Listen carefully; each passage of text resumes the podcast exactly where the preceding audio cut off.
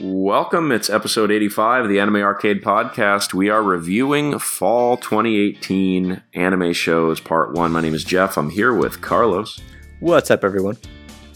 and Logan. Yo. What's going on, guys? Not a lot, just talking anime. You know, sitting Yeah, here waiting to make dinner. it's uh, it's pretty late. These review casts, I always know when we're going to be doing the review cast that we're going to be sitting here talking for quite a while. Always enjoy it, but always uh, have to gear up for a long one, and uh, it certainly has been. But it's it's been good. I, I really these are some shows that I really enjoyed hearing about and talking about, um, and uh, I think so far. Winter, um, it's fall 2018 is is sounding like a really good season. Indeed. Yeah, from what we watched, and you know, take that with a with a grain of salt. We we may not have watched everything, but we watched enough. Yeah, from the stuff we watched, you're right. Um, uh, I did. I did just want to mention we didn't talk about it really in the cast, but uh, I had a lot of fun last night. We did the Secret Santa thing, uh, Full Metal from the Discord and uh, the OS forums put together, and I appreciate that Full Metal. That was really nice. Uh, Carlos and I partook in a little Secret Santa, which we just opened our Secret Santa gifts uh, yesterday, two weeks into the year. um, but uh, it was really really cool. I had a lot of fun, and I really appreciate Full Metal putting that together in his. Um, I guess that's his Discord or uh, OS unofficial OS dis- Discord. But I uh, think it's his personal. yeah, I think it's his personal one. oh, okay, cool. Um, and uh, yeah, and, and Native got me a gift, a few gifts that I really appreciate. So thank you, Native, from our Discord, and uh, had a lot of fun. So I just wanted to kind of give him a little shout out. Hopefully next year we can do that again. Yeah, I wanted to uh, participate this year, but I'm uh, pretty broke right now, so I definitely look forward to getting the chance to uh, get in on that next year. For sure. Um, yeah, but we're talking about last year, and we have so many hours of reviews that we just did. I want to read a little thing that we had in our uh, our anime arcade, you know, host chat yesterday from Carlos. Even if we didn't watch much, we can fill in the time with your con if we need to stretch it to two episodes. Although we've never had trouble rambling on, and that's never been truer. Yeah, no. I was really worried that this was going to be a short. and, and yeah, we want, we did our best to make it three hours, and we almost succeeded. So, without further ado, please enjoy our reviews. Wait, are you for- sure you don't want to drag this intro on a little bit to make it three hours? Oh, also, it's only the first half. This is only the first half of our reviews. yeah, It's first half of reviews. hours. Abort. It's too much, but I hope you enjoyed anyways. Okay, I'm going to Yes, please enjoy. Thanks for listening, everyone. Thanks for listening.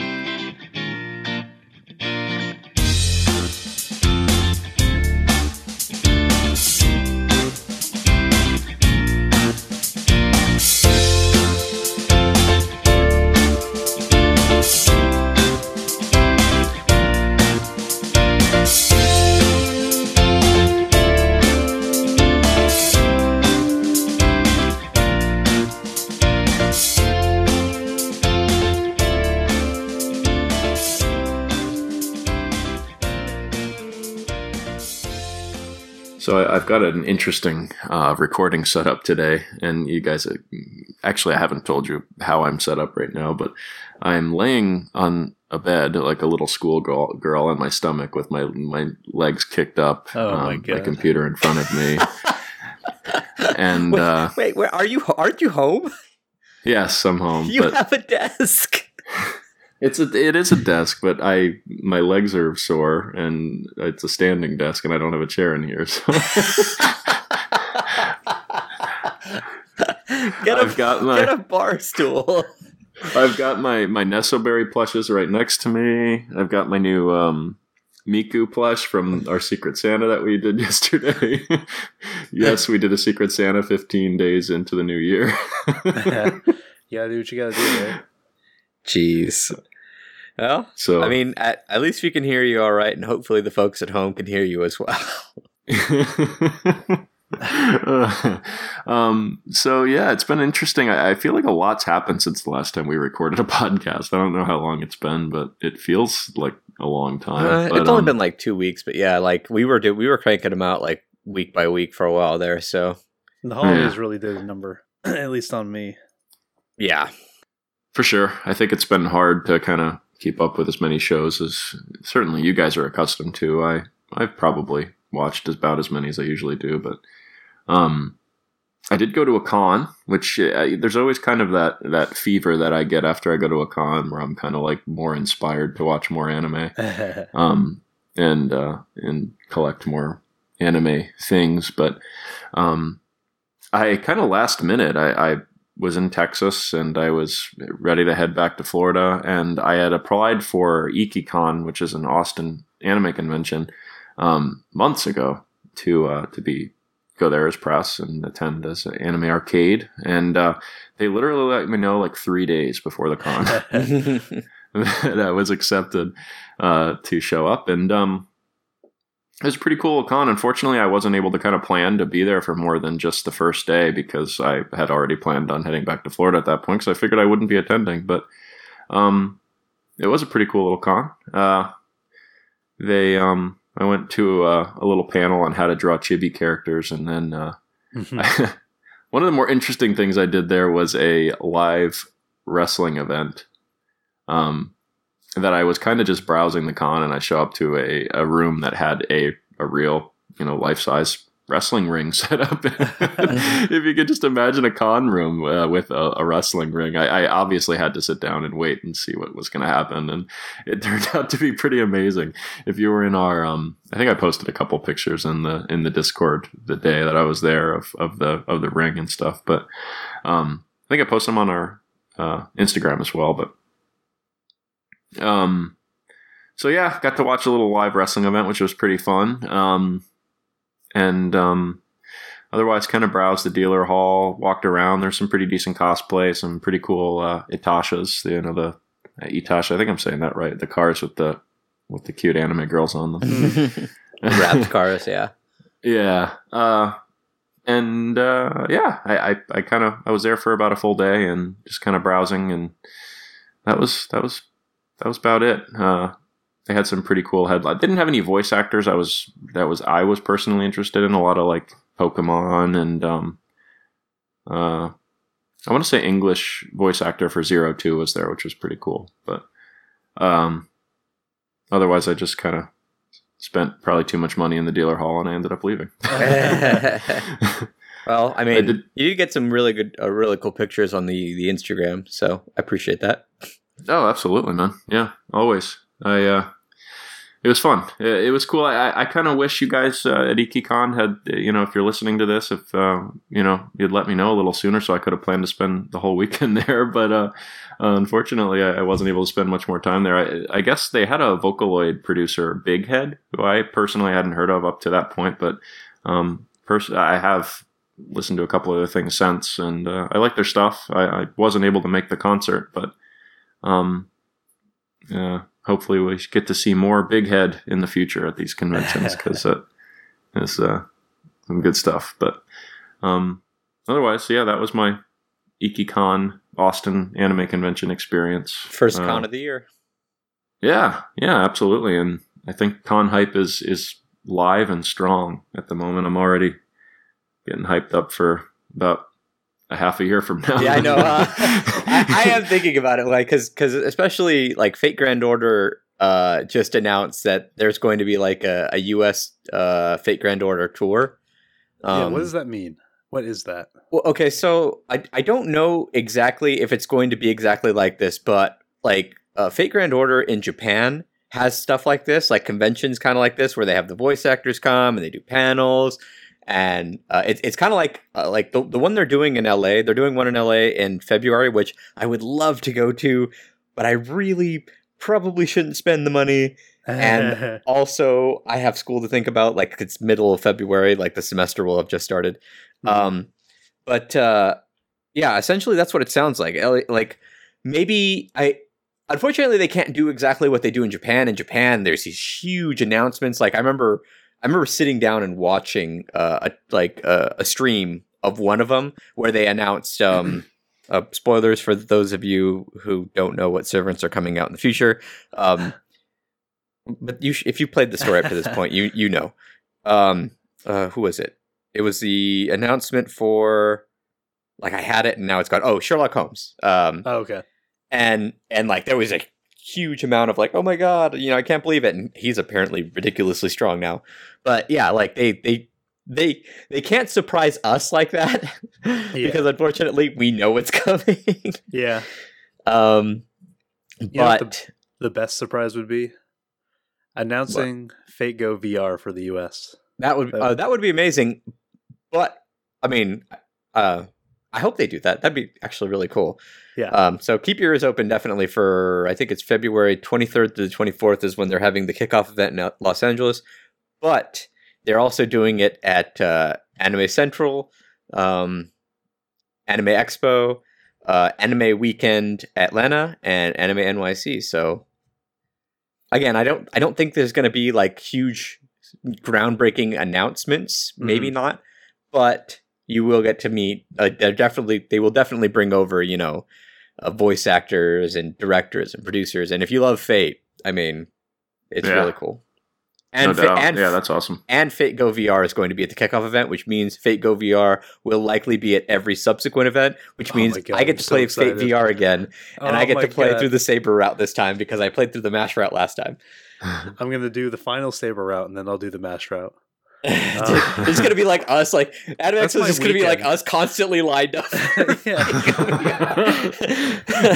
Oh it's Uh, gonna be our whole podcast. oh god, they just need to release it already. Give like take my money, please. Yeah. um, speaking of take my money, uh, thanks for. I, I guess my memory of of the trauma from bad RNG and the Fate Go game um, Uh, has has ended because I've gotten back into Fate Go and I've been giving them my money. So I guess they've got my money. They don't need any more. to be to be fair, you got some pretty outstanding servants recently. I did. yeah, I like I, I so far I played that game for several months when it first released and I got one five star um like Vlad the berserker and uh, he was Wow. fine but that the just the frustration of roll after roll after roll with nothing but Carmillas and Ugh. three star servants. yeah. Um but yeah, I got um what's her name Miyamoto Musashi yeah, Miyamoto? you, you got you. Oh, your first role, you got Waver. well, that was a Mhm. guaranteed role. Oh, oh yeah. Yeah. but still, like even even if it's a guaranteed role, like yeah, you might not like the dude characters, but Waver is like no doubt one of the best supports in the game. Yeah. Like he works Yeah. with everybody, and then to get yeah to get Musashi, who is probably the strongest. No, I I'd say yeah the strongest single target saber, if not just the strongest saber. Maybe I don't know. I'd have to look at everything. yeah. Um, and she's cute. So And she's yeah, cute. yeah, Yeah. It's noticeable. Um, sitting her on my in my lineup, like when I when I throw some Buster cards down, she she definitely lays down the pain, and she's only like level twenty five or something. So But uh, but yeah, I, I mean, uh, after that, e- expect the the pain of gacha to return to you. yeah. It doesn't get any better. Those rates are really cruel. Anyway, let's let's step away from that lest we get banned by fate from ever talking or for I don't know for partnering or whatever we could possibly do. I doubt Oh, Please partner with us. It. We all we all suck at. We will promote so Fate Go. they would never partner with us. No. they, they've got better people for that. Yeah, you're right. um, partner with us, please. um, yeah. So review cast. We're we're reviewing the shows of the winter, Uh, Um, no, fall. nope, fall. fall. Oh, just We're, we're, in all winter. mixed up. Oh God. we are in. winter. Yeah 2018 last season of the year. Um we're going to be reviewing some of our shows. I, I guess part one. We're going to Yes. be doing two parts of this as we usually do. And uh uh yeah. So let's talk about some shows that we watched. I, I think we decided we're going to start with and i think unfortunately these are all my shows. But Yes.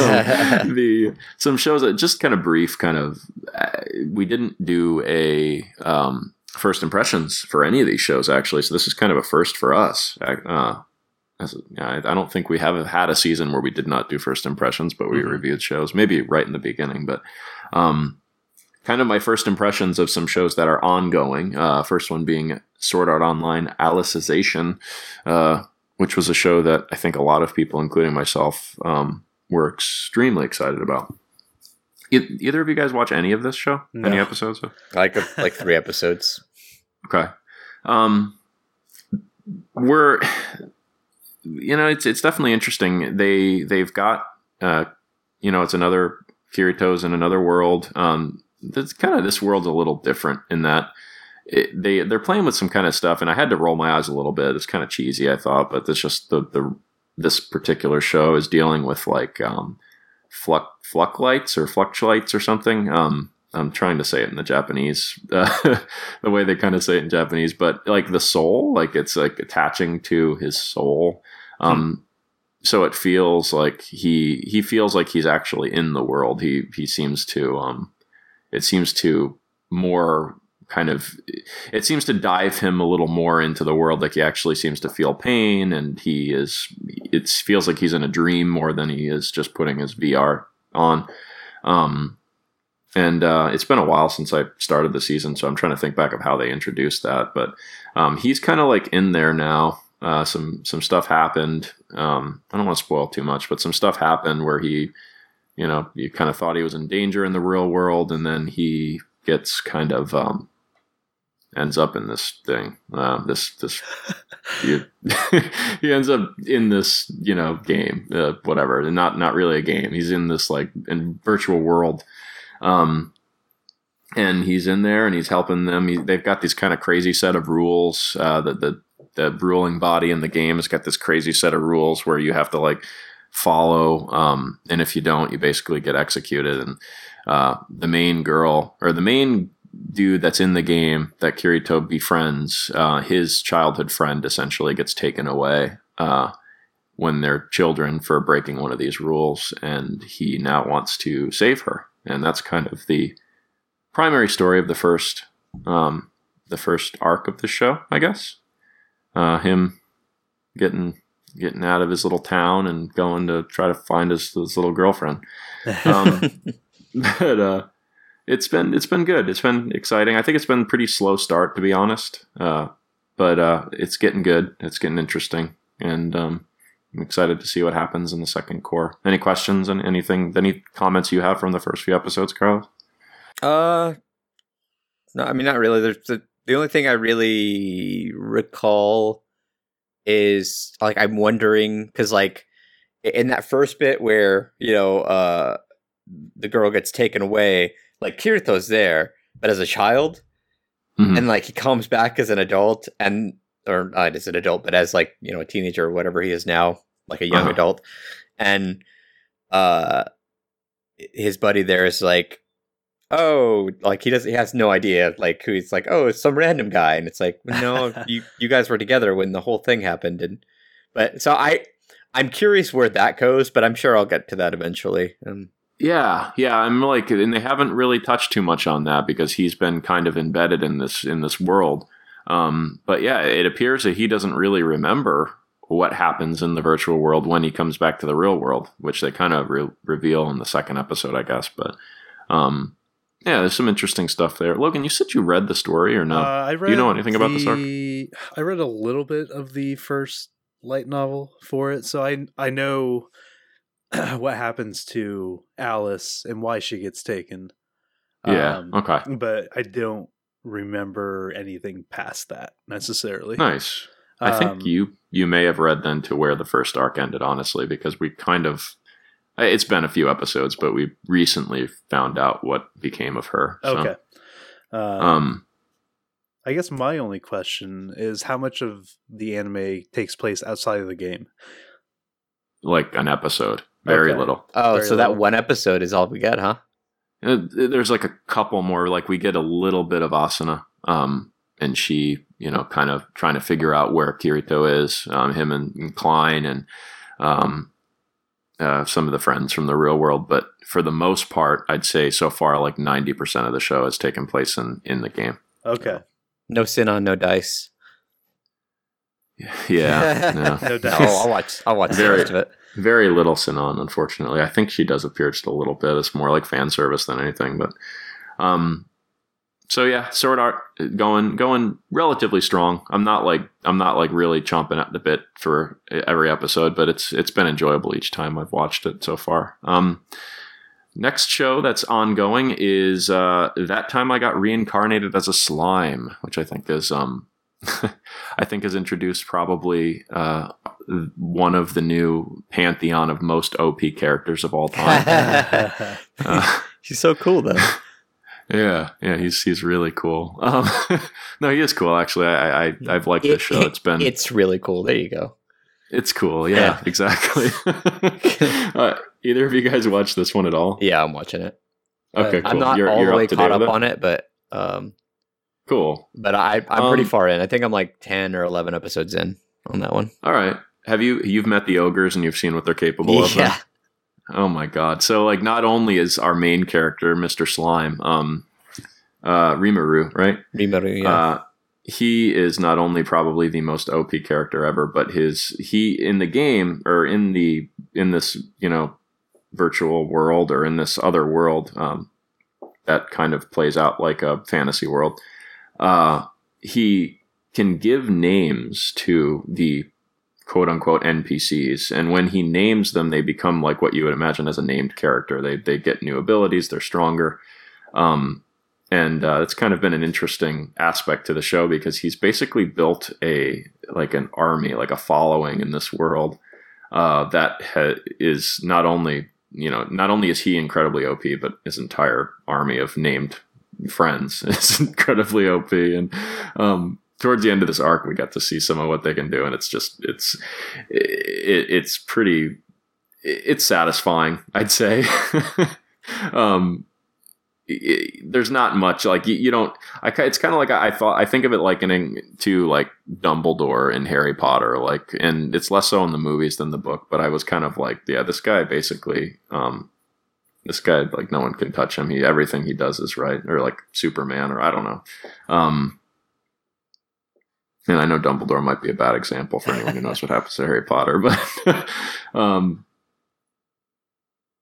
uh so yeah no it, there I, I to be honest with you not much has actually happened in the show though. They they kind of it's him making new friends building his army. Uh there's been some pretty cool stuff that's happened with some main enemies that have appeared uh but um it's interesting because yeah no, there's no real fear that anything is going to be a match for Rimuru he basically him and his group kind of walk all over anything that gets in their way so yeah. It, it's it's Overlord light. Uh, it's yeah like oh like super OP protagonist that is part of what is traditionally like a like the the evil races in an RPG. Um but like the evil races, you know, again, quote unquote, they're not that bad. They're actually all pretty cool. Um, and he's just kind of building them up um, as kind of like his posse.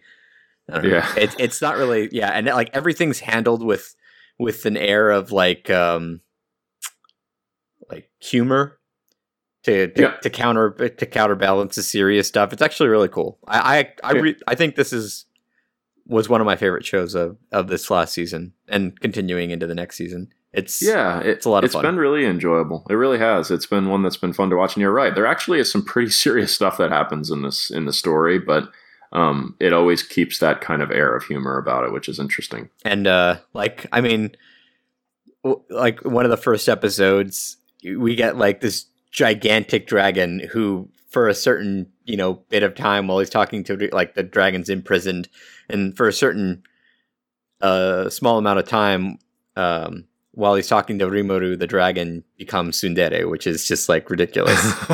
it is so funny.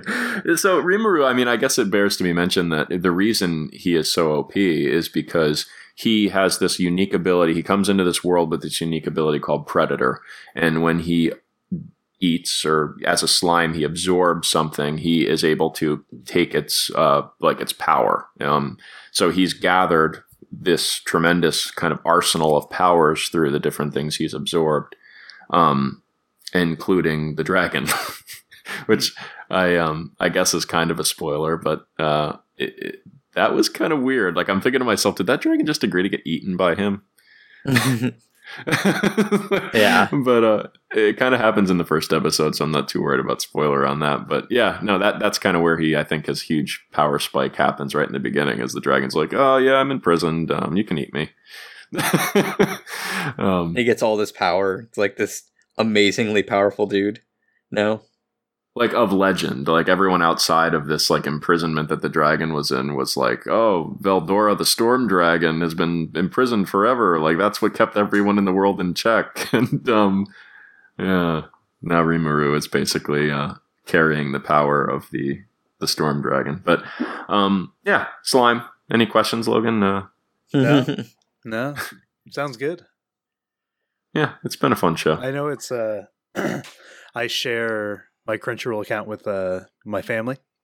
Mhm. And uh I haven't been watching the show, but I saw today that uh I think that show is on episode 15 in my queue. So I know my brothers are watching it. So that's something. They don't watch Yeah. a ton.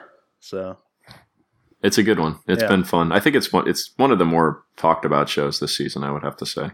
Um, another talk about talked about show. The last show of that is continuing that I'm watching is um, JoJo's. Uh, and honestly, I, I, there's not too much I want to say about JoJo's other than it's still more JoJo's. Uh, we're fight. We're, we're following Giorno Giovanna. Uh, it's an Italian, taking place in more of an Italian setting. Uh, and Giorno's apparently like the the spawn of um, Dio. he looks like Dio. Yeah, I was gonna say like he doesn't look like like any of the Joes. So Um, Joe which I'm- Josuke. it's def- definitely interesting. Uh, be curious to see where that goes. But uh, I have not watched. Uh, admittedly, I've not watched all of the previous JoJo's. Uh, I've watched some. Are you uh, seriously this just one- watching this from scratch? Yeah, I thought you Yeah. had seen the other ones. not all of them. No, I, I watched the previous, um, uh, the the last one that came out, uh, the most the most recent one before this. Now I'm blanking on the name of it. Um, uh, Diamond is unbreakable. yes, and the one before that as well. Uh, Uh, I don't know a whole lot about Yeah. it. Is is the one before that Stardust Crusaders? Stardust Crusaders. Yep. Um, and so this is more typical JoJo's antics. It's funny, uh, you know, the stand users showing up, and you know, we're basically a battle of the week kind of show. Uh, but in typical JoJo fashion, it's phenomenal. It's great. It's fun. Um, and uh, uh, I, I do miss like, you know, the, the typical like the the JoJo line bloodline uh, you know some some some of the, the antics that they get to i think are, are missed but i'm hoping that they'll appear a little more as the show goes on because there's been kind of hints that they will be involved um the the Kujo uh uh, but um yeah jojo's uh, more jojo's it's fun uh, if you're a fan of jojo's definitely watch it if Um, you're a fan of JoJo's, you're already watching it. Let's be real. Yeah, absolutely. Um, but uh, yeah, those are the shows that are continuing, and now we can move on to shows that we actually can give uh, Aichan damage reports for. Okay. So I mean we're on to the shows we did finish? Yeah. Okay. So the first one up uh was a short that none of us drafted and that I didn't even know about until uh my roommate Eric and I were looking through um Crunchyroll just looking at all the shows that were coming out this season and saw one that had half a star rating and we were like we have to watch this show to find out why Okay. it deserved that rating. Um, and that is Himote House, um, which doesn't deserve that rating. It's not great, I won't lie, but it is for what it is. It's fantastic. Um, the synopsis for this one is: it's a comedy anime that centers around five girls and one cat, all living as housemates in Nakano, Tokyo. Uh, the three Himote sisters, Tokyo, Kinami, and Kokoro, whose family manages the Himote house. Um, Kokoro's classmate Tai and Minamo and the cat Anishi uh, join them living there. The girls live their daily lives trying to figure out ways to be popular, and they and the cat all possess a mysterious secret power. So, you uh, start the show by uh, Tai moving into the house. Um, oh, and I should say this is like 3D animated, so which is probably why a lot of people are like, "Ew, gross." Um, and uh, it's not the you know the best 3D animation, but it I don't think it detracts from the show in any way. It's not supposed to blow you out of the water in that regard or any regard really. Um, but the so yeah, like the crux of the first episode, she moves in, and we come to find out the that all the girls here have different like powers. Um, one girl can read the thoughts of others. One girl can shoot laser beams out of her hands. Uh, another girl can. Um, oh man, what can she do? One girl can stop time, and I forget what the last one is. The point is, it doesn't matter because they talk about it once or twice and it never comes up in the show again, which is really weird. Um, it's just kind of like a daily kind of like slice of life kind of show. They each have like a a different kind of topic uh, that they tackle for each episode. Um, one of them's like you know how they can become popular and get boyfriends, so they go to like a a mixer and you see how awful each girl is in their own various ways, um, and why they don't have boyfriends or anything like that. Uh, um, there was one episode where they decided to play baseball in their living room for some reason because that's just what you do. This show they put a ball through a window. Like like actual baseball. like actual baseball, and they like explained the rules of baseball. It was incredible. The best baseball anime I've ever seen. Um, that reminds me. Have you ever um, watched a baseball anime? Mm, yes. No. Maybe. nice. I watched The Girl Who Leapt Through Time for the first time the other day. That's technically they throw a ball around. baseball. um, let me see. So I am going to have you guys watch an episode with me real quick. Uh, man, which one was it? Okay, because I can't tell you enough how insane this episode of anime is. So here, I'm going to share Alright. it. It's going to be some chat. clever editing that's going to have to happen here Yeah. while we watch this episode. No, I want the the you know the full take by take Episode Alright. eleven. episode. So let's do this like we do our group watch. This is a good uh, this is a good kind of introduction to how our group watches work. And if you're not in the group watches, we're watching uh, Gosick. This Yeah, which is um, uh, pretty good so far. Let me. yeah, Uh, I'm I, need, Uh, I need to log in. this was the first time finally someone's voted for a show that I even nominated. okay, so you guys ready? Mm-hmm. Okay, so on three, we will go ahead and start. Um, actually, skip to uh, a minute in. A minute in. Okay, let's do That's this. past the the intro. We don't need the intro. All right, I am at a minute and I'm ready. Okay, All right, you I'm ready, at a minute. Carlos? Mhm. Okay, on go. Three, two, one, go. Yep. Okay, so this I is a kind of like the animation, honestly. They, It's- there yeah, is kind bad. of like a um, 3D so this cell is shaded a, thing an going on. episode where they go to a like an onsen, so they're taking a bath together. I like And how they're just kind of like holding the, the towel in front of The them. It's not wrapped yeah. around them. They're just like no, it looks like a board. It looks Yeah. like they've got like a piece of white cardboard. yeah. So There- what, what is going on with her? yeah, uh huh, Oh, Fang, I love her. yeah. They're talking about how big all the girls are. They Just- don't make me look Just bad. wait. I'm so excited. Eyes are all in the direction of. Yeah. If you're not watching along with us, you should totally be watching along with us because this is incredible. Things are getting sensual. Oh my god! Yeah, this is. oh god. Oh, here it comes. Uh, blu- the blush. Uh huh. Oh god, this is getting. What? this is Have you getting heard of cryptocurrency? yes. What? Are they getting hot while they're talking about fucking cryptocurrency? they are. This this cannot be an ad. I have no idea. It's incredible.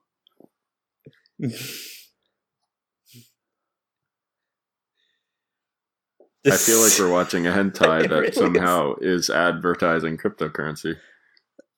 No, they're talking about blockchain. what the fuck is happening? Hey, what are they doing? Watching each other? Uh huh. They're watching each other's backs This is and the chain. This is while they talk weirdly, about blockchains. yeah. This is the most sensual talk like of cryptocurrency and and like they record Ever. produ- they record product prices and wages. Ledgers, Wow. All right, Uh-huh. ledgers. bitcoins. what exactly is this? This is the most confusing conversation I've ever I've ever been privy to. And how did they even get onto this topic? Okay, Oh yeah. that that's good. That's it. Yeah, Someone, some that was the end. Someone just reached their climax on Yeah. the cryptocurrency yeah. conversation. Just felt the need to share that with you guys because that was the most incredible thing I've ever watched. That I'm that so has to be. confused. So this this has to be Oh. like nomination for best moment in Best 2018 anime. Yeah. Oh. Um, yeah, we'll we'll get to that in our end of the year podcast whenever we get around to that. But yeah, this has to go into the nominations. Uh, best moment. So yeah, the show's a Crunchyroll, how did of- that mock, how did not not make a list of yours? Yeah, seriously. Yeah, Oh it's, it's a travesty. the sensual crypto, the sensual. Am I supposed to be intrigued or horny? I don't talk. really. I don't know. Is both? I don't think I can Both. do both. you can do both. I believe in you. Um, It's anyways, a new. It's a new level of arousal. it is. Yeah, it's like such a niche uh, kink that they just. It's a, it's a it's a market that hasn't been tapped yet, and if you get off to going for it. cryptocurrencies, we found your anime. yeah, Well, a very brief moment of an anime that you might be Yeah. interested in. and it's like you wonder why they're single. Um, but so yeah, the Himote House is a lot of just kind of like dumb random skits, not to this degree, but definitely of this kin. Um, but the the I'm big- surprised it's got only got a half star. It must Uh, just well, not be a lot of people watching This it. episode has four and a half. I wonder why. yeah. Uh, overall, it has a two and a half now, so it definitely went up, probably because of that episode. Um, but the the real draw for me and for Eric was that at the end of most episodes, they have a uh, kind of like the only thing I can equate it to is like a Nico Nama, where like the actual voice actresses, um, in their character form still, but like they sit down around the table and just do like skits and talk and do stuff like that, um, which is really kind of like fun and interesting to see. Like uh, a lot of it's like you know here's the situation, how would you react, and it's it's fun. oh, okay. Um, that reminds me of um, Kamakuri Girl Cyc- Cycling Club. At the end of each episode, they do like some bike stuff. oh, the cycling thing, yeah, yeah, Mhm. yeah, yeah. Only this one's still animated rather than like Oh, the real- actual girls. Yeah. But um yeah, very odd show, but I don't regret watching it at all. Um if you were intrigued by what uh you just witnessed, um eh, Hopefully, give you were, you were watching with us. Yeah, please Unless you're in your car, us, please don't watch it with us. if you're in even then.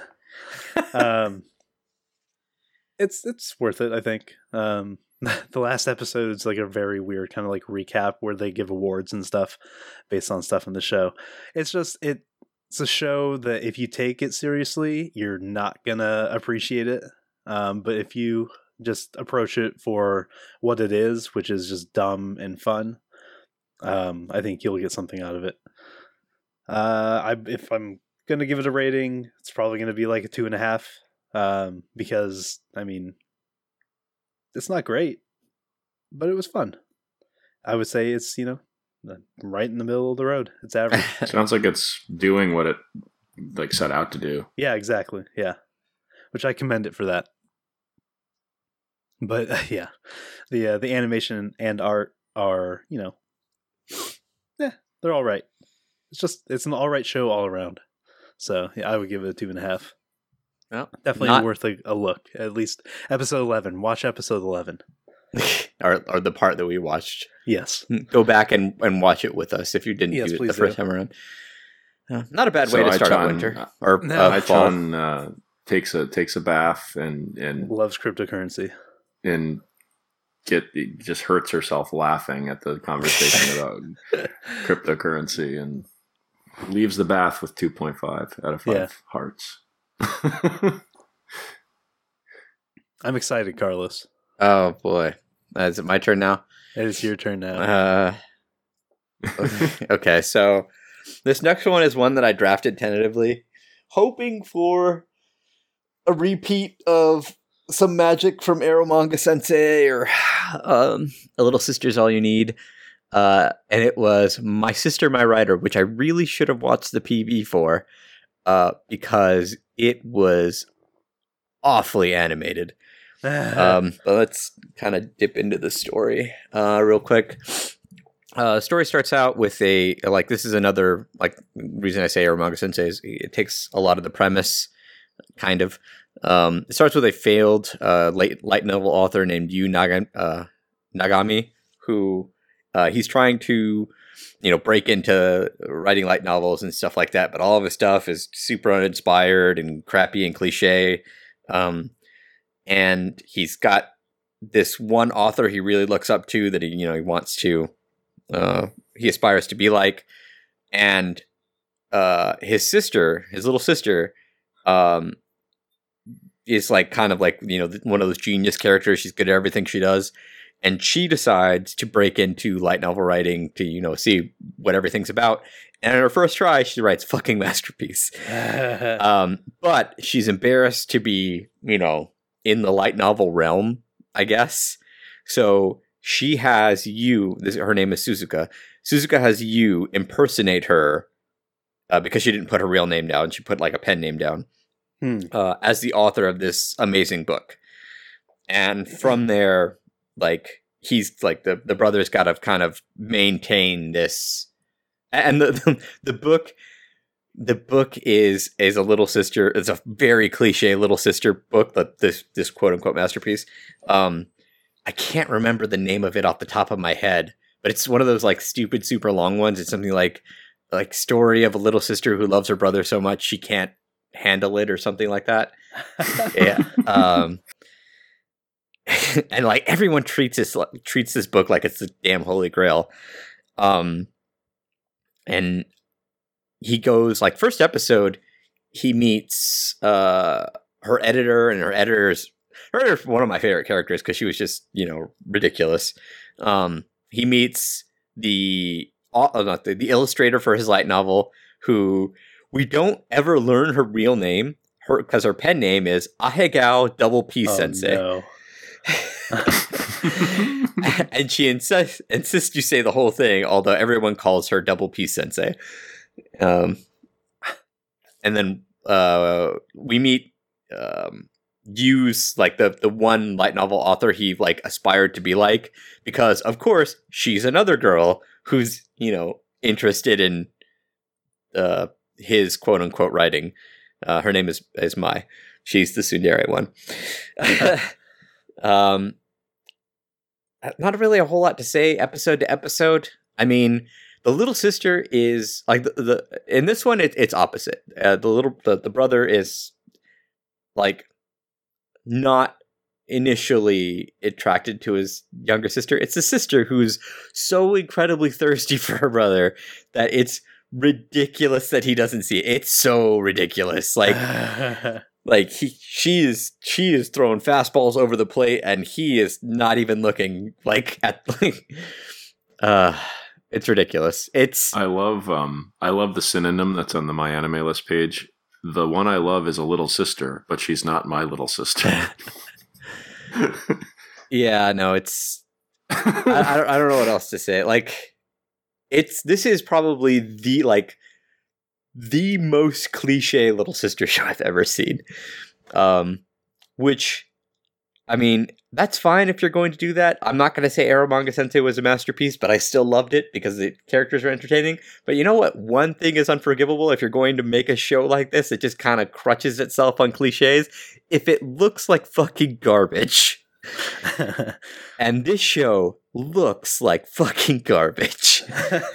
It is like from episode one, it is a god awful mess. and and the one thing that pisses me off even more than that is that this show's uh the the end card is gorgeous and i'm like why couldn't the rest of the show look like this Oh, that's a shame. See, that's like, you know, yeah, these little sister shows like Eromanga Sensei or even going back to like Oreimo, you know, they're shows that are gorgeous and they're tropey, but they do the trope so damn well. Or- I mean, well, and if the characters are interesting right yeah. and ahegao double peace is interesting and fun because she's just a crazy you know like she she says multiple times because she's a, a dojin artist as well they help her out at like a Comiket event she, and she multiple times says that like out loud that she can't get interested in drawing anything other than brutal rape scenes Jesus. Oh my Christ. And I'm, I mean, I- I'm like, you're an interesting character for that reason alone. I don't think you're probably the most mental healthy person, but at least you're an interesting character. But when So, she I looks mean- like this, which I'm you can see that the show looks like crap even just by looking at like the the some of Oh. the yeah, kind of the snapshots, the the thumbnails for the for the episodes. I mean, even they look like off model and kind of crappy. So yeah. they couldn't even Yikes. find decent pictures. And uh, yeah, I'm, I'm waiting for that picture to load that you linked. Oh, did it not already? And then, and then there's this one, which I mean, I- I think I've seen apologies, you can't see this as an audio medium, but where do you what do you think they're shocked about? These two characters. you- Um, Would you think it's the girl in the foreground because they're not fucking looking at her? yeah, I think they're sh- shocked, so shocked they're looking away. and then of course there's, there's there's this one, my favorite one, the one where The the, one? the- Yeah. yeah, the mouth one, where her mouth is detached from her body as she's and she's talking in that scene. Uh, Yeah, this is Uh, dreadful. yeah, it was it was awful from start to finish. I mean, for for the listeners, we are looking at pictures basically of just terribly off model art from this show. I mean, the the I don't know what show it's from, but there's that one that floats around of the blonde girl with the eyes that are way Oh, too set yeah. far apart. And Yeah. that's what all these pictures kind of I look mean, like. honestly, like it reminds me of uh, Märchen Mädchen from two seasons Yeah. ago. I mean, at, Mhm. at least all the voices were consistent. Yeah, and a- and at least and as I said to you guys uh, in our in our, uh, our text chat, uh, it was blessedly t- only ten episodes long. Oh, really? If it was twelve episodes, I I might have just quit. um, yeah, it was it was ten episodes long, and like I guess because I have to spoil it. Um, yeah, that's fine. um. Oh no, I, I was just I was just gonna leave it at that and just grade it, but I, I should probably Okay. say what happens in the story. Um, I mean, he he maintains the ruse. Each character gets kind of a character episode. You know, it's it's one of the, it's very episodic like that, like one of the like these kind of shows, I guess. Uh-huh. Um, and at the end, uh, he's trying to uh, figure out what's going on with his little sister, and he's trying to understand little sister Moe because he gets into an argument with uh, the director for the anime that's going to be adapted for the book, um, and the the uh, anime director is mad at him because he doesn't love his little sister like you know like a woman or something like that. I forget. They, like he actually gets mad at him. He's like, "I thought you would understand, little sister Moe." He's like, "You have to love, you know, not just love like anime little sisters, but your own as well." Uh, and he kind of like they don't. It's not like Oreimo levels of like, yeah, they're getting together, uh, but it gets close. so I mean, yeah, it's just I don't know. I I can't like I can't really recommend this show. I mean, I, I couldn't anyway. But even if it didn't look terrible, the sh- the like I'd say there are better ones, such such better ones with better stories. So I uh, this one this one hit a lot of negatives that like if you were Hmm. thinking I wonder if I should watch this and you haven't seen Eromanga Sensei or even Oreimo. I mean Oreimo's better by like leaps and bounds. Um or you could watch A Little Sisters All You Need, which I think is a fucking masterpiece. Fight me. Uh, yeah, no, this is this is a travesty of a show, and So even for the little sister enthusiast out there who, Yeah, d- you know, that is their favorite genre. don't watch this. do not do not do this to yourself there's so much better out there um unless unless i you've committed some grave sin and you need some way to make penance.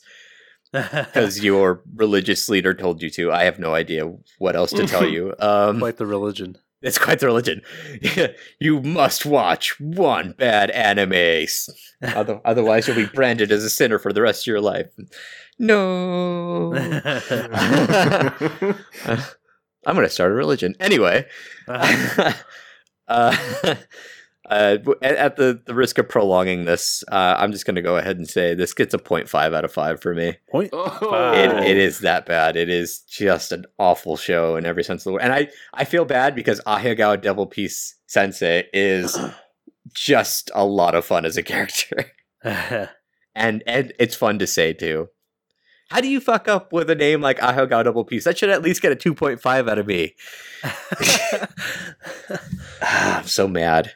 So Hagao Double P Sensei like barely saved Aichan from actually dying in this show. yeah, that that show was just awful. Uh, okay, well, uh, moving on from a show that I was expecting to be good and was awful to a show I was expecting to be awful but actually really enjoyed. Um, I guess kind of spoilers for my thoughts on it.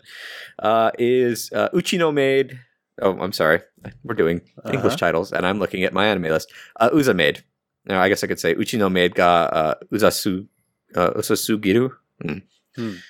Um, this is uh, the story of a young girl named Misha, uh, who uh, loses her mother at a very young age, and um, a woman named uh, Tsubame Kamoi, henceforth just Kamoi, um, comes or decides to become her maid. Uh, but Kamoi is interested in her sexually, Mhm. and Kamoi is a full-grown woman. Uh, as a matter of fact, she was a former uh, Japanese uh, air self-defense, basically the, the Air Force. She's an Air Force former Air Force pilot um, who was really, really into little girls and Oh, really, boy. really into like frilly made, you know, Victorian era type clothing. Um, yeah, Hmm. I was not expecting to enjoy the show. Um, for the most part, like it, it starts out, uh, Misha is like very shut out. She's uh, essentially at this point like a, a NEET. She and she's in elementary school um, because of her mom's death. She's you know very sad and pretty much doesn't leave the house. Just plays games all day and and hangs out. Uh, her dad, who isn't technically her dad, he's um, her you know stepdad, but the mom passed away. She had nowhere to go, so he takes care of her. He's a good guy. Yasuhiro, good guy, Yasuhiro. Um, he but he has to work you know a lot to you know keep up the the house and all that stuff that they live in and and take care of his daughter. Um so he decides that he's going to get a maid and or you know something. And uh misha has like constantly been um getting maids to quit because she hates them because she doesn't want them in the house. Uh but kamui is uh, ridiculously enthusiastic about being a maid to this to this little Russian girl. Um, so yeah, she she just you know, I mean, she's a former former military. She's so she's not really phased by a whole lot of like hazing or anything anything like that, and she's you know. Uh, pretty on top of stuff, so she gets around all all of her like traps and stuff like that. And in a weird way, Kamui I don't know how to say this. It's so weird. She kind of weirds her out enough to to break her out of her shell. okay. Like so her ridiculous uh enthusiasm for her, I I'll put it that way. Um kind of brings her out of her shell, not to the point where Misha's interested in Kamui like the same way, but in a way that she's like, all right, now I have a rival or now I have something I have to defeat, essentially. Hmm. Um, and so that's kind of what br- what breaks Misha out of her shell and gets her uh, a to accept, not really accept, begrudgingly accept, accept Kamui because Kamui makes apparently very good food and desserts and stuff like that, uh, and then uh, eventually to get out of the house and to go to school and to make friends, etc., etc. And it's like it, like every episode is pretty much that. It's just like Kamui doing so- something that's like in in a real world scenario would probably get her arrested. uh, you know, it's not really what she does. I mean, definitely what she says. A lot of the stuff she says, it's like, oh no, don't say that. That's oh, that's awful. Like she said, uh, one of the uh, reoccurring characters that we get is a former uh, military or former Air, Air Force person uh, from her like unit or whatever. Her name is Midori, and Midori is a massive masochist who is Okay. who is into Kamui. But whenever she brings up her attraction to Kamui, Kamui will say something like, "I'm not interested in girls who've already had their first period." Oh yeah, so you're just like, no, those words should never leave your mouth. but yeah, it's like even despite her like creepy ass nature, it's it's fun to watch her do like shit like show up to school uh as a grade schooler. But she like she she shows up in like a grade school outfit, which means, you know, it cuts off at the stomach and Uh-huh. she's former military and unlike me she kept her you know her kept in shape and she's got like a fucking six pack so you're, we're talking like a full grown woman with a six pack abs hanging out of like a like a t-shirt that doesn't quite fit and shorts that don't quite fit with the the red backpack that the elementary school oh students my god. yeah she's it's it's cringy as shit it's sometimes but it's so much fun i did not expect it to be as much fun as it was and and again i appreciate the fact that misha never once is like i'm interested in her in any way Yeah. it, at most it's like okay i can i begrudgingly accept the fact that she makes the best food in the house so she can stay um yeah it's uh all the characters are are, are pretty fun i will admit yeah like real world situation or in a more serious anime like kids of this age being exposed to uh a well let's let beat around the bush he's a pedophile and b a um uh, like I said, a masochist. Uh, probably not the best, but I don't know. I I I don't know why I enjoyed the show as much as I did. It's just a really really fun show. Um, How was the production quality, like the sound and the animation? And uh, yeah. I mean the the production quality was all right. I mean it it it maintained. It was never like, um, what do you say? Like mind blowing, like crazy. Uh, there was like unremarkable. yeah that that that first scene like with misha and her mom in the snow was pretty cute. And like it stays cute throughout like the animation style. But um yeah it's not not the best i've ever seen not the worst i've ever seen. Um the op is pretty good. The ed is a lot of fun. I'd recommend watching it even if you don't watch the rest of the show. The ed is just a lot of fun. Uh yeah I, I can't really think of like too much that happens late. I mean it, it, it's it's pretty episodic. I mean nothing the, the one thing i could say about it is that is that like there is resolution in the fact that misha actually does you know get out and do stuff. Um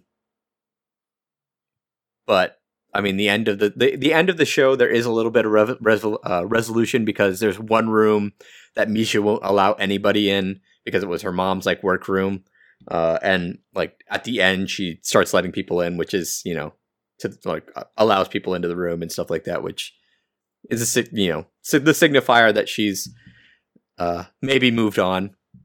Um, Nice. so yeah, it's actually prob- now that I think about it, probably more resolution than most episodic shows like this get, which I really appreciated. But again, I don't think my opinion is uniform. Like I know a lot of people were turned off immediately from this show for the content, and I don't blame you, but I I really dug it. Um, and I'm gonna go ahead and give this one Oh hell, what did I give it? Uh,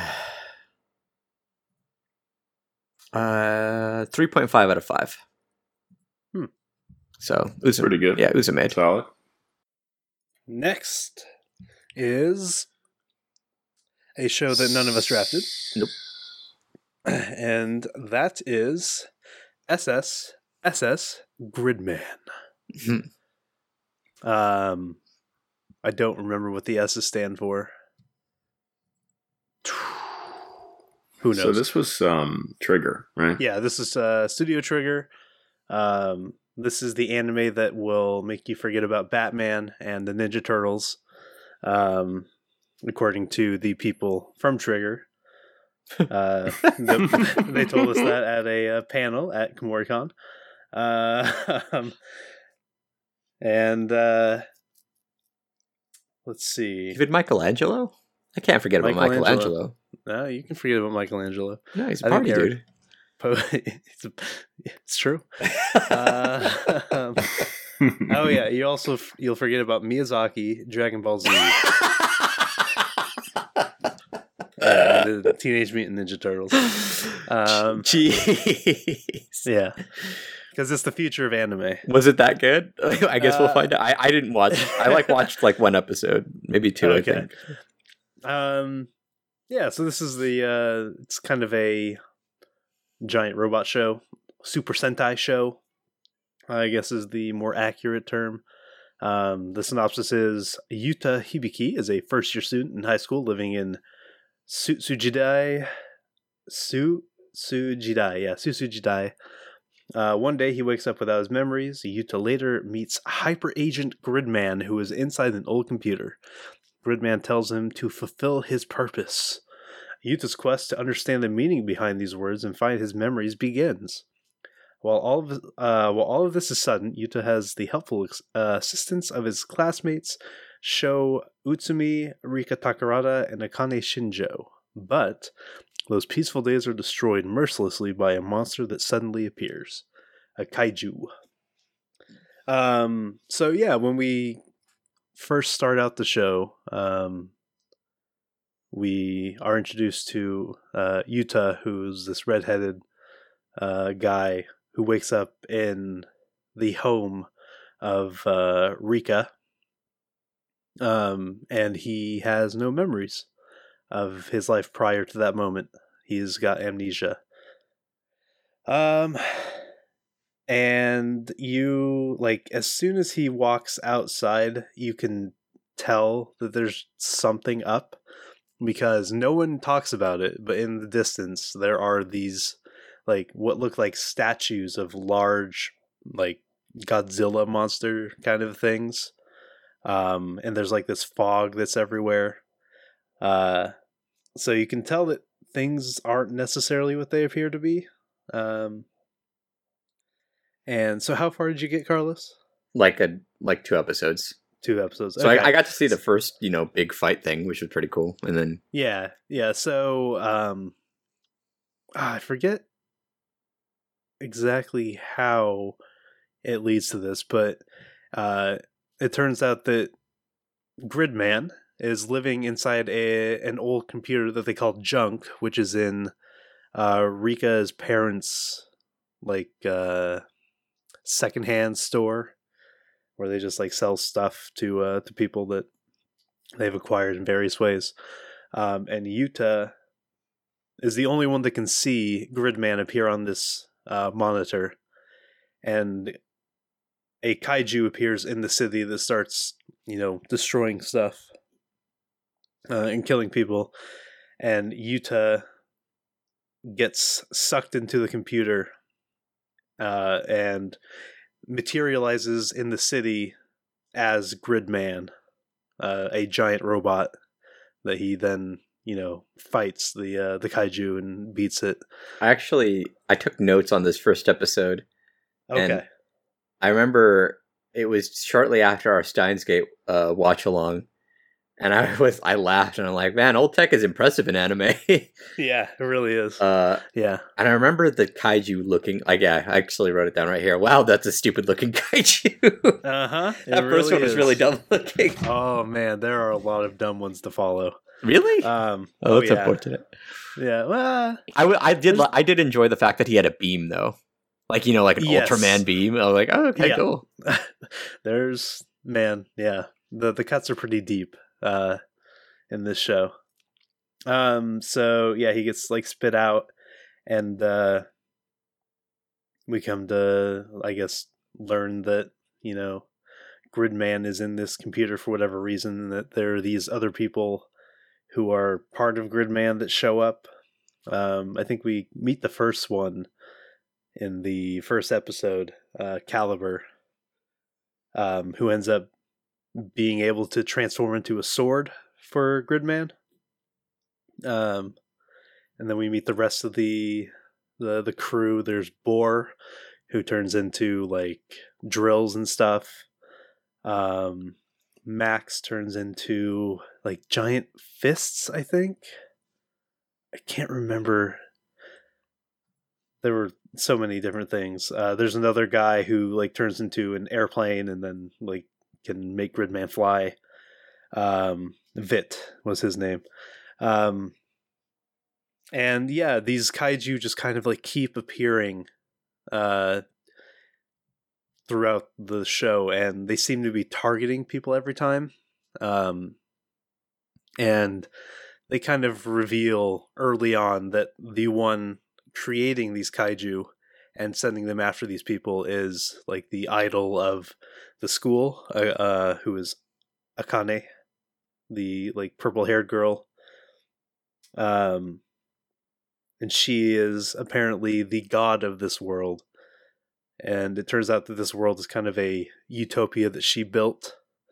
And so everything that she doesn't want in it anymore, she sends the kaiju after to erase from existence because after they're killed by the kaiju, uh, no one remembers them. Hmm. But the like all the destruction from the battle or every battle gets like fixed overnight, like the world's back to normal the next day. I was wondering about that. yeah, and apparently there are like cleaner kaiju that she sends out to clean up the city and rebuild it. Um, but no one remembers the that the kaiju were there, that the battle took place, or that the people that died existed. That's a Um, nice like. I mean, it, not really. It's okay. It's a simple but pretty effective uh, explanation to a lot of the, the you know big robot, big monster type shows, Mhm. and Yeah, I dig it.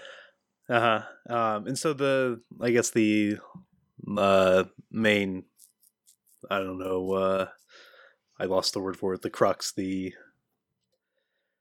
ah the the objective of Akane is to get rid of Gridman because Gridman is like the thorn in her side.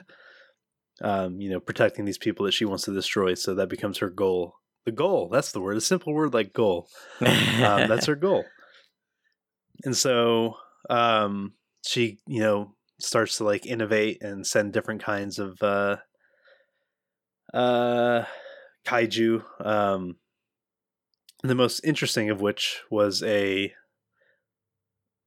little boy named Anti or Anti, who uh, turns into a kaiju and you know goes and fights Gridman. Um, he's kind of a complex character because he's the only kaiju that is actually shown as a person and can actually return to a, a human form and has human emotions. Uh, so they go they go places with his character, Hmm. um, and he ends up playing a, a big role later on. It sounds pretty dark, actually. Is that? I mean, is it kind like of an a dark emotional? show. Yeah. Yeah. Um, The world's really interesting uh, because it's uh, it's mm, it's not a real world. Th- This world doesn't technically exist um, because it was you know constructed by Akane to be her like ideal you know, world. Um, so everything, nothing exists outside of the city. Um, uh, there is an episode where they kind of like have a field trip to the the mountains for like a river rafting kind of like field trip thing. Um, and you know that area of land, you know, we come to find out gets created because Akane went over, you know, with them on that field trip. Um, that place didn't actually exist in this world. Um, there are a lot of things that they don't really necessarily explain. Uh, there is at one point a kaiju that uh, Yuta meets, who he apparently has a history with, but he can't remember because he has no memories. Um, and she kind of like helps him understand that you know Akane is the god of this place, and that um, if they're going to do anything, they have to stop her. Um, man, let me even think about how to get to where the show goes in the end. Um, do you guys have any questions so far? No, I'm interested to watch this show, but I, I'm just you know kind of ran out of time before the Yeah. whole review thing came down. So Uh huh. Yeah. Um. It sounds Um, like a show, honestly, that that's kind of from your description and from what I've seen of it, that's kind of outside of your typical wheelhouse. So I'm I'm surprised to hear you you seem relative have a relatively favorable opinion of it. Um, Yeah. it- did it feel anything? Because I, I mean, I know uh, Trigger was founded by previous like Gainax with who did Gurren Lagann, and of course, Mhm. when I saw this, I immediately thought Gurren Lagann. Does it have that feel at all to it? It feels very much like a trigger show. Okay. Yeah. Um. I would say the the animation is a lot cleaner than every other trigger show that I've seen. Oh wow. Okay. Um. But it definitely kind of has that flair. Um, they do use CG for all the uh, kaiju and gridman fights and all that stuff, uh, which was a little distracting at first, but it totally didn't bother me at all uh, by the end. Um, and yeah, it just it gets really weird towards the end, which I think is uh, very trigger as well. They really go go off the deep end. Um, I don't know if I necessarily want to spoil the ending because I think it is worth a show worth watching. Um, I will say that the ending, mm, I wasn't super hot on how it ended. Um, I think it's a completely fine ending. It just didn't answer as many questions as I was hoping that it would uh, for a series that seems like it's you know wrapped up and done, and I don't think we'll get any more from it. Um, but yeah, I I enjoyed watching the show quite a bit. Um, I love the character designs, uh, especially Rika. She's absolutely adorable. Yeah, Um, that, that is one of- thing that's happened a lot this season. Is Yeah, like art from Gridman a lot. yeah, a lot of art. Um, yeah, they uh, they've been yeah. There's been a lot of good quotes about the uh, character designer of the show, so you should definitely go look up all that stuff because it's pretty funny. Um, yeah, I. I don't know. Screw it. I guess I'll kind of talk about how it ends.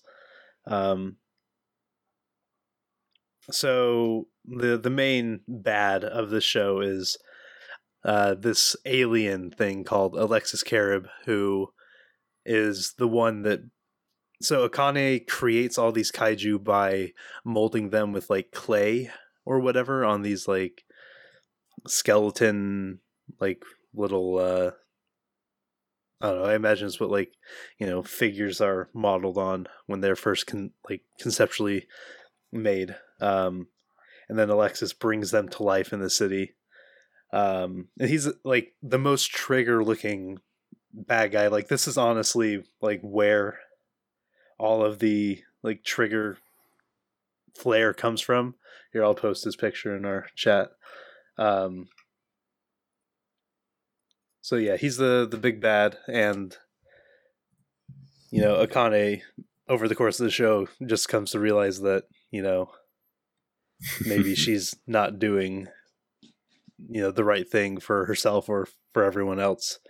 Kind of looks like out of he's like out of Evangelion or something. Ex- yeah, kind of. Yeah. Yeah, it's very weird. Um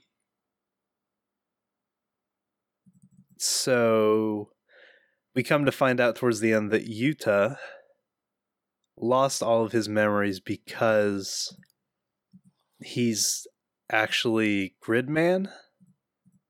Or he's part of Gridman who was brought into this world and so he inhabited the body of Yuta which made him forget everything so he's like technically Gridman but he's not Gridman it's very confusing. Um so that's why when he gets sucked into the the computer to fight you know like gridman becomes complete or whatever. Um but he didn't unlock his full potential until he came to that realization at the end of the show. Um let me think. There's a lot of like dumb stuff like uh the the entire like last episode um is kind of like seems to be like a throwback to old Gridman. Um, like I think there was like an old like TV show, or maybe there was a, a previous anime for Gridman, um, where they end up beating Alexis by doing like some friendship beam or something like that. um, it, it got really cheesy and and ridiculous, uh, but yeah, I don't know. It, it's a fun show. It does get kind of dark at times. Um, I think it has a lot to say that I'm not uh, equipped necessarily to talk about in any, uh, you know, smart way. Uh, but if you like, you know, Sentai shows or you like giant robots and kaiju and stuff like that, um, or just you know good character designs. I think this is show, this is a show that's worth watching. Also, really amazing backgrounds at times. Yeah, Just weirdly Yeah. amazing backgrounds. I'm like, all right, Uh-huh. not what I was expecting, but cool. Mm-hmm. yeah, Nice. um, yeah. I think Yeah, it sounds worth watching. It really does. I mean, most trigger stuff is at least worth giving a shot, and this um this sounds like they did a pretty good job with it. So yeah, this is I think the first trigger show that I've actually completed. wow. Okay. So, yeah. Uh, I mean, I watched the Little Witch Academia movies, but I don't know if those necessarily count. Um, yeah, I need to go back and watch Kill la Kill. I want to go back and watch Darling in the Franxx. You should. Kill la Kill's got a good dub too. Yeah, yeah. I wish I had bought the Blu-rays, but they were kind of expensive. Yeah, There were a I bought the Blu-rays. I re- I wish that they weren't a set. Yeah, yeah. they were expensive. yeah. Um. So yeah, I think I would give this show a four out of five. nice. Um. Yeah, it was definitely one of the top shows of the season for me. Um. And I'm glad that I uh gave it a go. Nice. Yeah. I'm I'm glad you are too that you gave it a go too because it really it didn't sound or doesn't sound like a show that you would typically like. So it's pretty it's pretty cool to hear that you enjoyed it. yeah, definitely outside your wheelhouse. That's pretty cool. hmm Okay. So next up is another show I drafted. Uh, this one is uh, Ulysses, Jeanne d'Arc, and the Alchemist Knight. Um, it is a uh, how do I put this? An alternate history, like a fantasy alternate alternate history uh, that takes place in France during the Hundred Years' War. Uh, for those of you not in the know, it's a, uh, that was a well slightly over a hundred years war uh, between uh, France and Britain over French succession to the throne. That was eventually won by France. Eventually, like England occupied France for a good portion of that war. Um, we start out uh, with Montmorency, um, who is a French student who is very excited about the prospects of alchemy. Uh, at this time in history, uh, you know, alchemy was like akin to magic, and we are talking about medieval Europe. Probably not really cool to do that with the church around, who can you know literally kill you for blasphemy.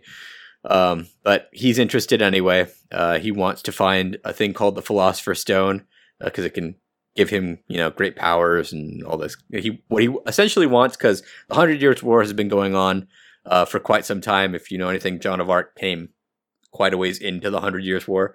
Um, Hmm. He's you know seen France ravaged by uh, war, and he he wants to create a world in where in which everyone is happy and there is no war. Um, so he wants his Philosopher's Stone um, uh, to have the power to do that. It's amazing to think that people live their entire lives, like several generations, in the same war. Yeah, yeah. Well, I mean, and, and back then wars took a lot longer because like war just didn't happen in winter. It was way too cold, and foraging was ridiculous for an army. Anyway, sorry. I love these kind of topics. Don't start me on that, Jeff. We're not a history podcast yet. Yet. Um. Anyway, uh, yeah. So he's he's been trying to find this uh, stone. They're, he's a kid at this point. Uh, and he's also friends, funny enough, with the crown princess of France. um, Okay. with a, a highborn noble. Um, it, another highborn. I, I think she's from Brittany, Brittany, which is a, a actually like a province of France, and um, and the crown princess of the Duchy of Burgundy. Uh, who I they kind of did the fate thing here. Uh, Okay. where her name is is Philip. Uh, in the anime, her whole name is Philippite.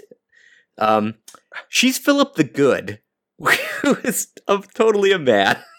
uh, yeah, the other one, uh, the the uh, the uh, one of the the uh, noble the noble heiress. Her name is Arthur de Richemont, and for the entire anime, they just call her Richemont even though she has a brother who could be called the same thing, but they call him by his first name. Um, and there's Charlotte, uh, Charlotte uh, Devoyer, who is, I believe, supposed to be Charles, the the who becomes king after the war's over. Uh, so I think so. I don't know. I, I'm not great with Hundred Years War history, uh, but uh, and then of course there's uh, Jean herself. Uh, but we don't meet Jean initially. The, so it like when they're kids, they're all together, and um, uh, they're all talking about what they want to do. You know, when they grow up, you know, Charlotte wants to become a queen. Um, Philippe wants to, you know, become the Duke of Burgundy or whatever the hell. Um, Richemont is apparently a great fighter, so she wants to, you know, be a knight, and Montmorency wants to be a um alchemist. Um, but during that period, uh, while they're in this like academy, uh, the English army wins a victory and uh, advances on their city, and so Montmorency has to go to his grandfather's house. Um, Philippe goes back to Burgundy, and this is right around the time. Well, I, I think it had already happened. Anyway, we're gonna forget about history. Philippe goes back to Burgundy, where her father informs her that Burgundy will now be siding with the English claimant to the throne. Um, so they're enemies now. Um, uh, Charlotte is forced to to leave. I think they're in Paris uh, in exile, and you know she's essentially royalty in exile. And Richemont gets captured by the like goes into battle and gets captured by the English, and ends up joining them. Like kind of is forced into it, but mm, yeah, that was an uncomfortable scene to watch. Um, I see. yeah, yeah. Um, so Montmorency's uh, continue like we follow him till he reaches adulthood, and he finally gets like the Philosopher's Stone. Um, and through the Philosopher's Stone, he meets a a fairy called Astaroth, uh, and Astaroth is um, like tells him that uh, like I don't remember the the whole uh turn of events, but uh she's like, you can't eat this philosopher. Like he's like, if I eat this, I'll become all powerful. Um and she's like, no, you can't eat this because if you eat this, you're gonna like explode or you're gonna go mad or both. Um, uh, but uh, he he gains the ability from through some potion he drink makes or something like that to with his saliva make a like his saliva becomes like a potion that like triggers the philosopher's stone so when he's like out and about like through traveling through the country he comes upon john de, like john's uh what do you call it like village Uh-huh. and John is friends with a bunch of like forest fairies, and the the Burgundian army comes and wipes out her village and kills all these little fairies, and they strike down uh, Jean and and you know M- Montmorency, who's you know kind of grown attached to her, uh, gives her half of the Philosopher's Stone, and then kisses her, and that triggers her to become what they call a Ulysses. Um, okay. Ulysses are like great people in history. Apparently, Jesus Christ was one. oh, If you didn't know, uh, like it was like they said King Arthur and G- like the two they mention all the time are King Arthur and Jesus Christ. I'm like, all right, well, cool. um, yeah. So now, uh, uh, like a, a series of events happen with mercenaries and stuff like that, where uh, Jean becomes the Holy Maiden. She becomes the the this like the battle symbol for the you know the French royalists, and it's like a progression where Montmorency is like, you know, we have this amazing superpowered human.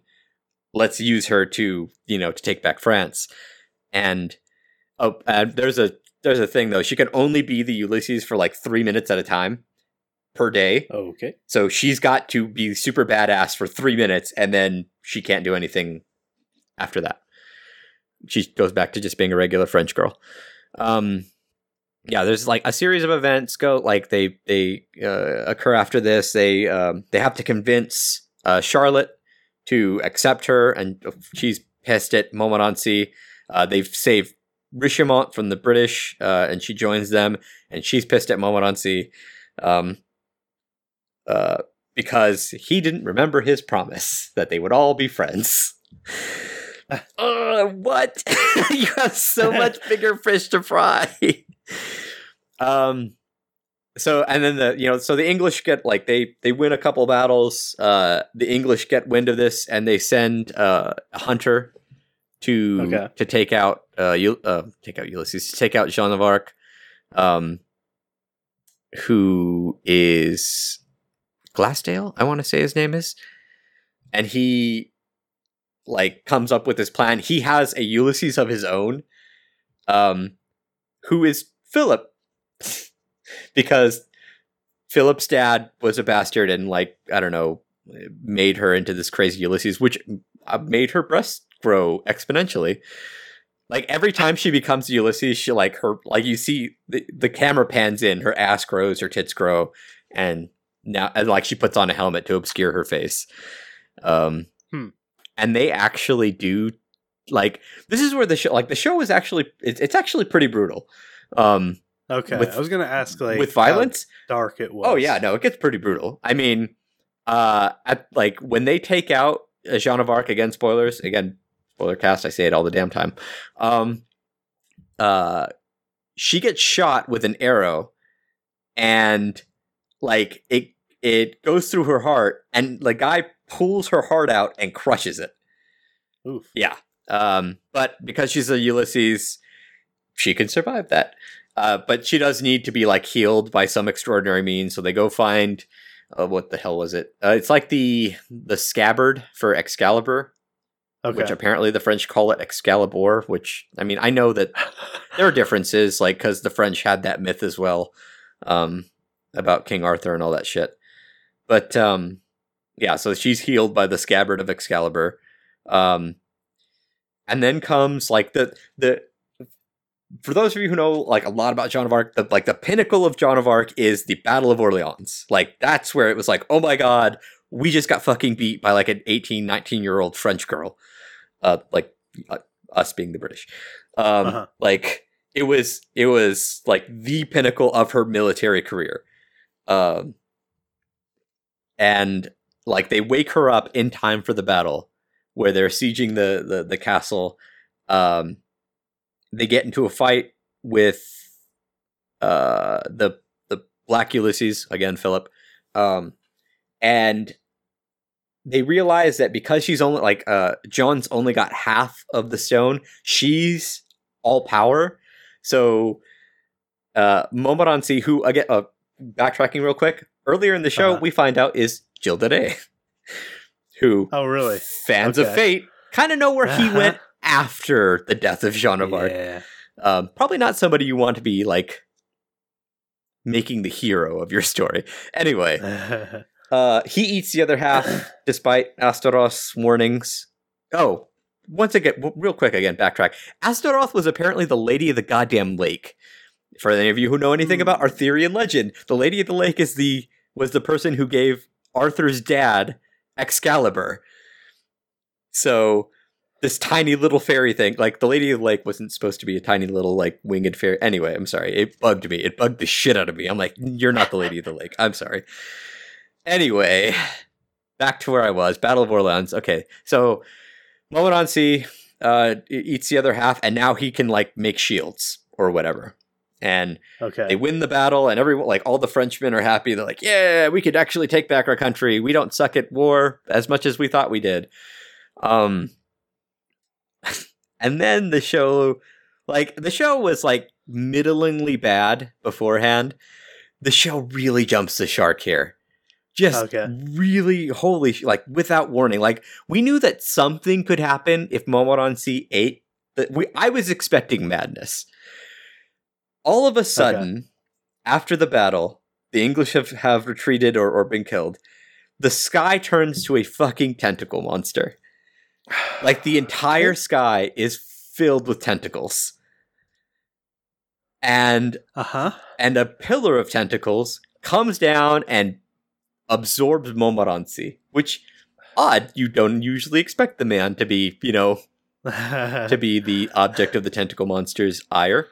Uh, and uh, when the the tentacles like kind of absorb or like that that pillar is absorbed into him, we find out that that was an ancient deity that like the first Ulysses that ever was locked away the ancient gods.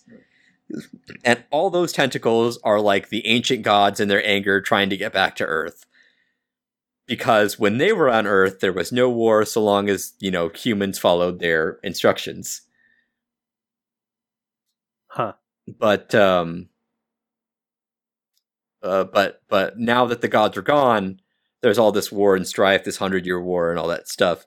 Um, so they want to be back to being like king shit, or you know, king gods, I guess. Yeah.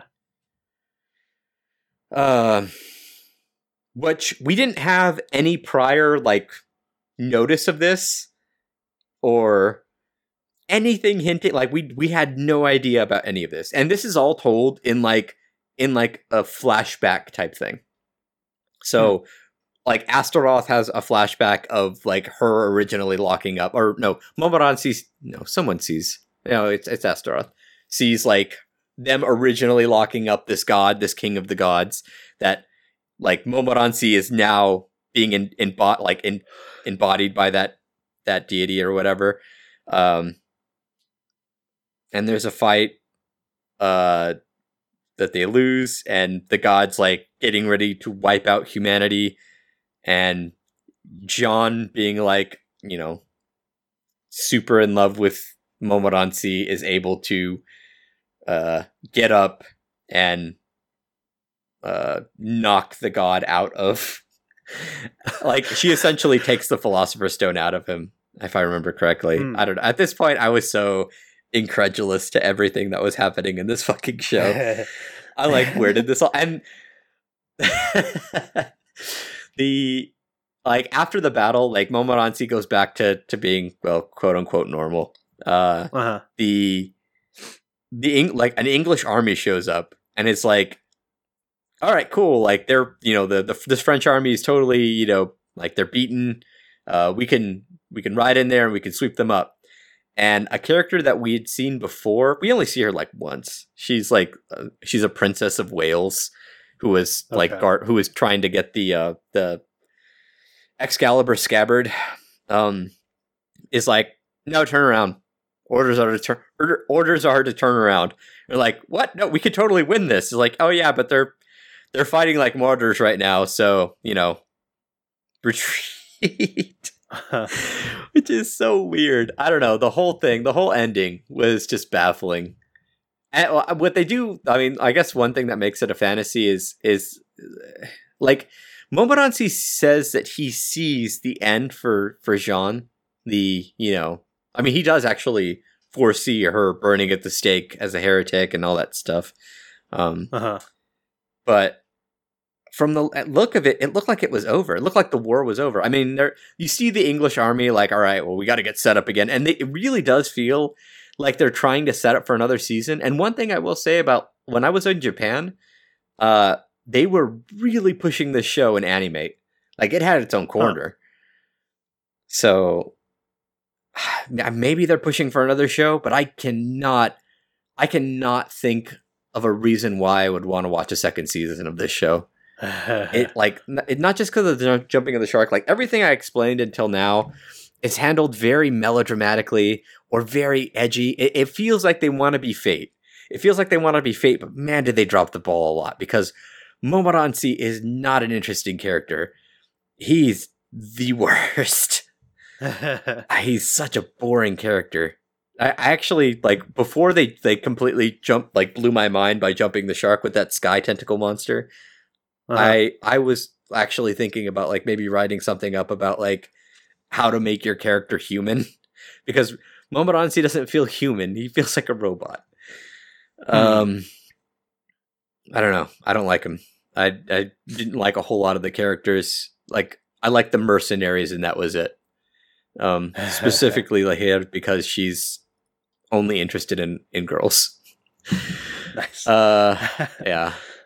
That's a shame. it, it was really not it was really not great I mean, it wasn't it would have been fine if it was just like slightly dark i wouldn't have minded the brutality too much if it would had a point and it really didn't i mean I yeah. You watch astaroth get crushed and ripped in half really for no reason yeah Good, good, good. yeah yeah it wasn't a great show um I love the character designs.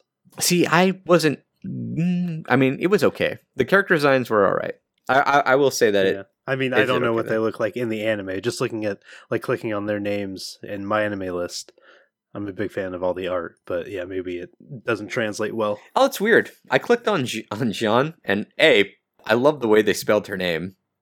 Yeah, Jihan, Dark Jihan. Yeah, Jihan. but uh, but that character design that doesn't really look like what she looked like. Yeah. Um, but yeah, it's I I, I don't really want to go on too much more about this show. No, no worries. Uh, one one out of five. One out of five. Yeah, not a It's not a great show. I'm sure there there's an audience for that, but it's not somebody who enjoys history. yeah. Sounds like a show I would not enjoy. Okay, let's move on to another show uh, that I watched this season. This is one I did not uh, draft. I thought about it, but I wasn't sure if I was going to like it or not, and uh, I did. This is Zombieland Saga. Um, this one done by Studio Mappa, um, and it is the story of zombie idols weirdly enough. Um, for those of you who haven't watched it, I'm going to spoil the first scene.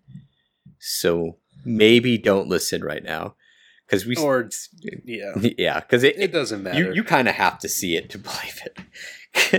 we Yeah. because we start off with a girl uh, named uh, Sakura Minamoto who is very excited because she's about to send her idol application in the mail, and she very excitedly runs downstairs, puts on her shoes, runs out the door, and runs right into a speeding truck.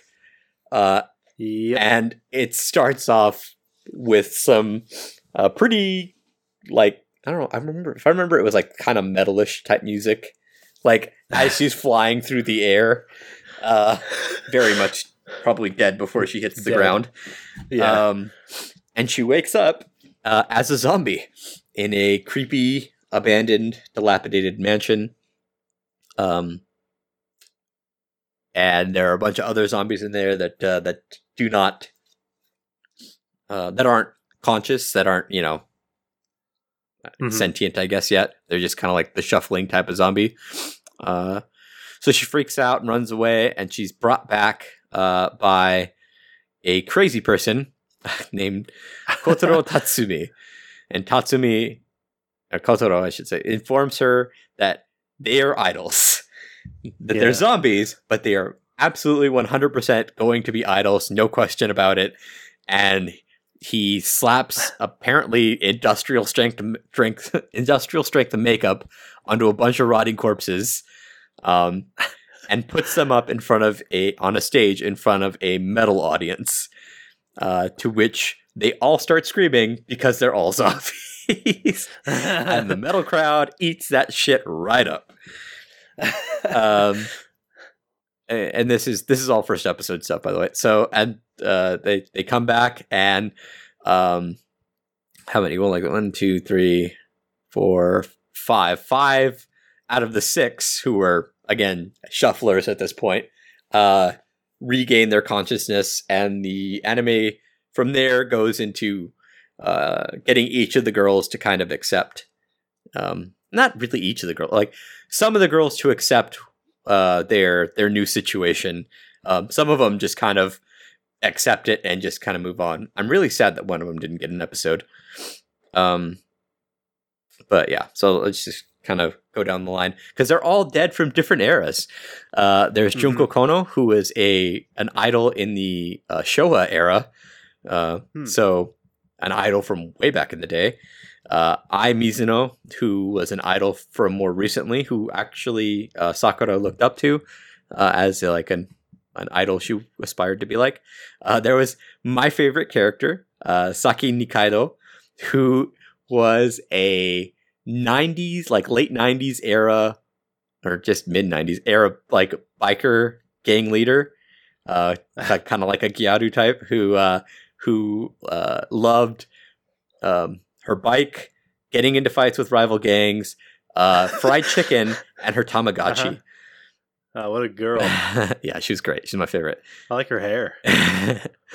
uh, there's Yugiri, who. How did you find this corpse?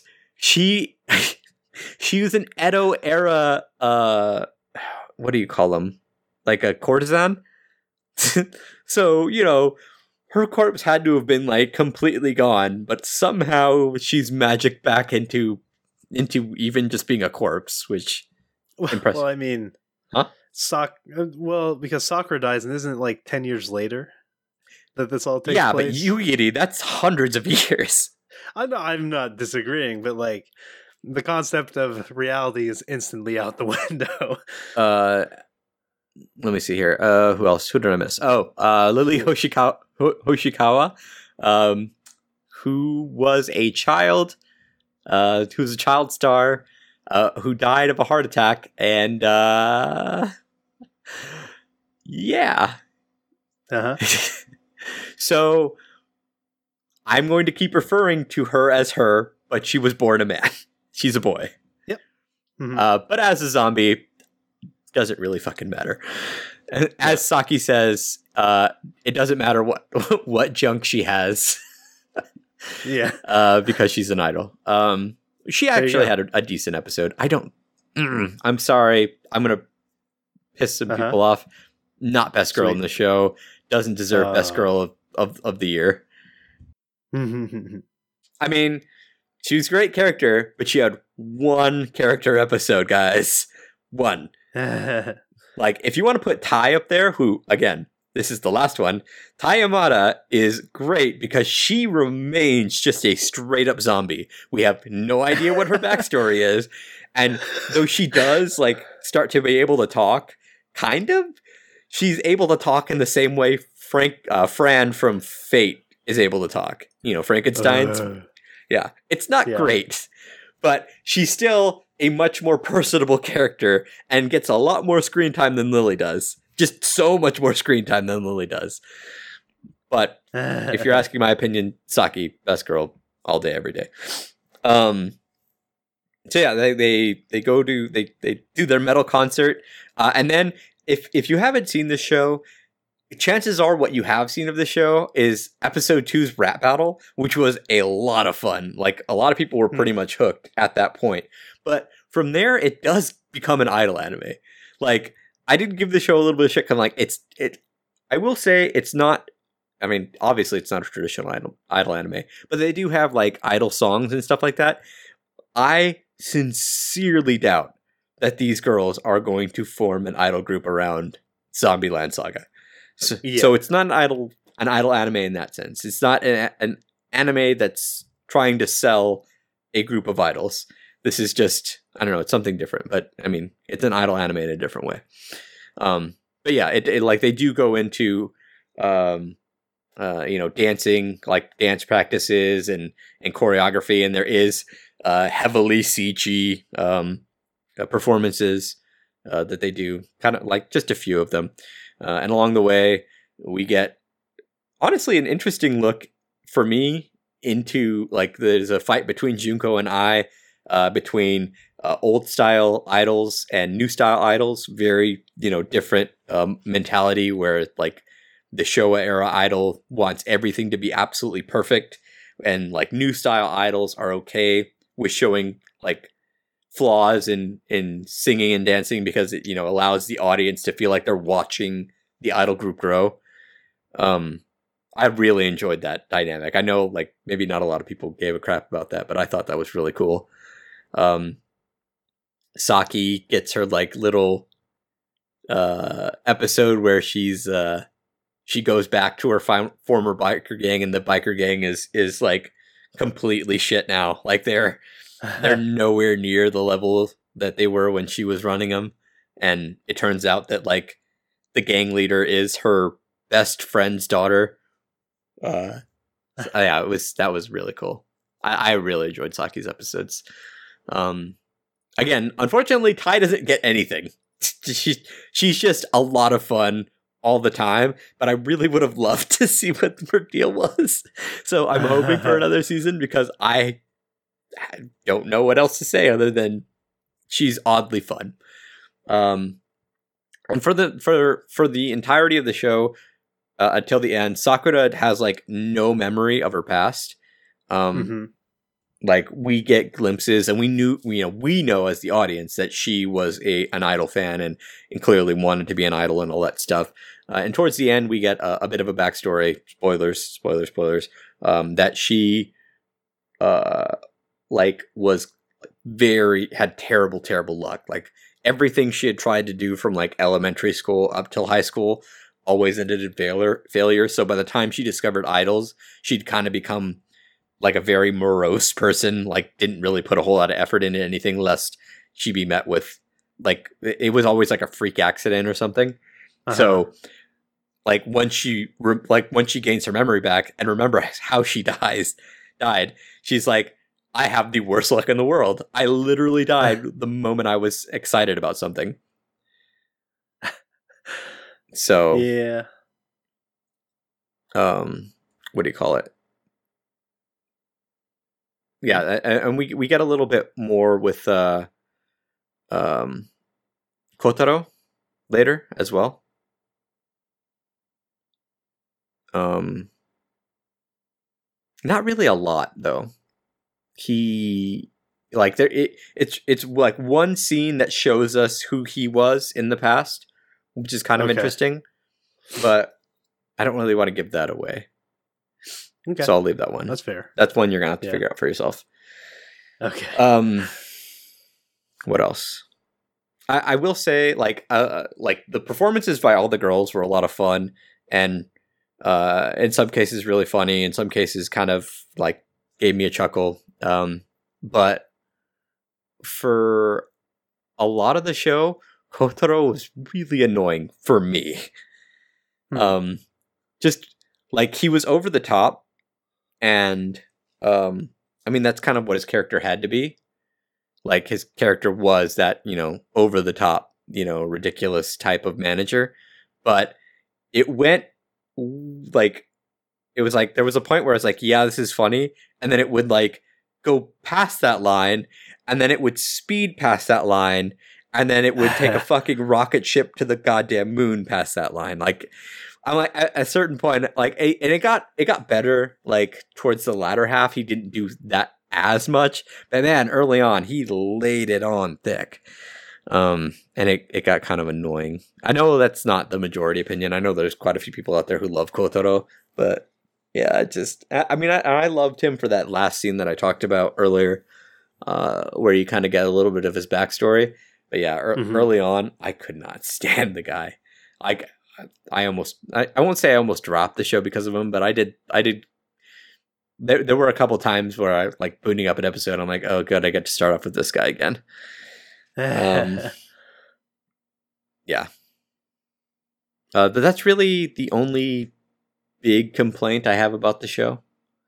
Uh, Hmm. Other than that, I mean, it was it was fine the rest of the way. Uh, I I don't have many complaints, and uh, yeah, just a really fun, solid, crazy idol show featuring featuring zombies. So um, and some um, actually pretty entertaining performances. Uh, if I had to grade this one, I'd probably give it a four out of five. okay. Nice. Yeah. Zombieland Yeah, Saga. That's one one that I want to go back and watch when I get some time. Because yeah, I hear a lot of good things about the performances and stuff. So Sounds like a fun show. I mean, all around. Yeah. Yeah. Good time. Uh, Cool, man. what happened? yeah. What happened there? Uh, there's a period there. Uh, f- Uh, wait, Nani? we're we're Okay. for those of you like trying to figure out what's going on. Like our little grading thing, like our our Google Doc, just kind of like Doc. completely went haywire on us for a second there. I think. Yeah, I don't know what happened. That was weird. Okay. Anyways, doesn't matter. Uh, uh, the next show that we have here is As Miss Beelzebub Likes, which was my number one pick uh, for the fall 2018 anime season. Um, and this is about a guy named. Um, oh, damn. I forgot his name. That's not. Oh, Mulin. That I don't know why. It's weird Japanese spelling translation. Um, it's like M U L I N is how they spell it in everything except my anime list apparently. Uh, so Mulin is his name, um, and he is the attendant to uh, the leader of Pandemonium, um, or I guess you know, Hell, uh, Beelzebub, who is an absolutely adorable blonde girl. Um, and this is basically just an anime about kind of their relationship as they, you know, start to fall for each other, even though, you know, they don't realize it. It's that kind of, you know, typical slice of life romance anime, um, but with a pretty strong supporting cast of characters um, that make the uh, every episode fun. Um, so yeah, there's Beelzebub, uh, who's blonde and like everyone's afraid of her because she's like super strong, uh, and you know they they mention stuff like various like holy wars in the past where she just destroyed people, uh, but she's totally doesn't give off that aura at all in the anime. She's just like a super cute blonde girl uh, that loves fluffy things and enjoys spending time with uh, Mulin, her uh, attendant. Um, the whole art style of this show just looks very soft, very kind it's of very passive. soft, yeah, yeah, very kind of like I don't know, pastelly yeah. is how I would describe it. Um, uh, so yeah, the first episode kind of focuses on uh, the the main two, uh, and then we meet um, Azazel, uh, who is I man, I should remember my you know biblical people better than this, but uh, he was some former like angel or something, um, and he's like a totally ripped buff dude who's like secretly into super into you know fluffy and cute things as well. Um, who doesn't speak? Oh, Uh, he boy, bro. Yeah, I have him down in my notes. As, I I watched like two episodes of the show. I have him down in my notes as Moe, bro. Yeah, Moe, bro. Yeah, Moe, um, he only s- speaks via like uh, cards and stuff that he writes on. Um, he's he's pretty awesome. Uh, and then uh, we meet uh, Belphegor, or um, oh, what do they call her? It's not because Beelzebub goes by Bell. Belphegor goes by damn I can't remember. Doesn't matter. Whatever. Um, she has some nickname. Um, and she like her quirk is that she's like super cute and like she's like super in love with Azazel, but for whatever reason, sh every time she gets flustered or uh, surprised or whatever, she has to go to the bathroom. Like it's like an involuntary That- reaction for her. Okay, that makes my my notes make sense. Okay. Because I wrote- did you write? New characters in this one. I like Moe, bro, and Moe Bladder. Moe Bladder, yeah. Yeah. So yeah, she's often I think she's like afraid of men. Um I think that's kind of how they introduce her, or they like men kind of frighten her, and yeah, every time she gets frightened, she like runs off to the bathroom. Um, but they uh, kind of spend a good amount of time with her later on the show, kind of building out her character and her uh, feelings for Zazel and how she's trying to, you know, conquer those so that you know she can express herself. She's she's really cute, really fun. Um, we meet uh, Astaroth, who is like another high-ranking uh, fallen angel, who is like like obsessed with uh, Beelzebub, with Bel, um, and he's kind of a I don't want to say a masochist, but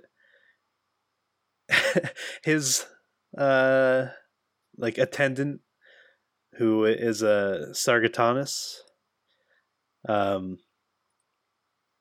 kind of like sh- she's super strict with him and Astaroth is very like you know uh damn it I can't think of any terms today.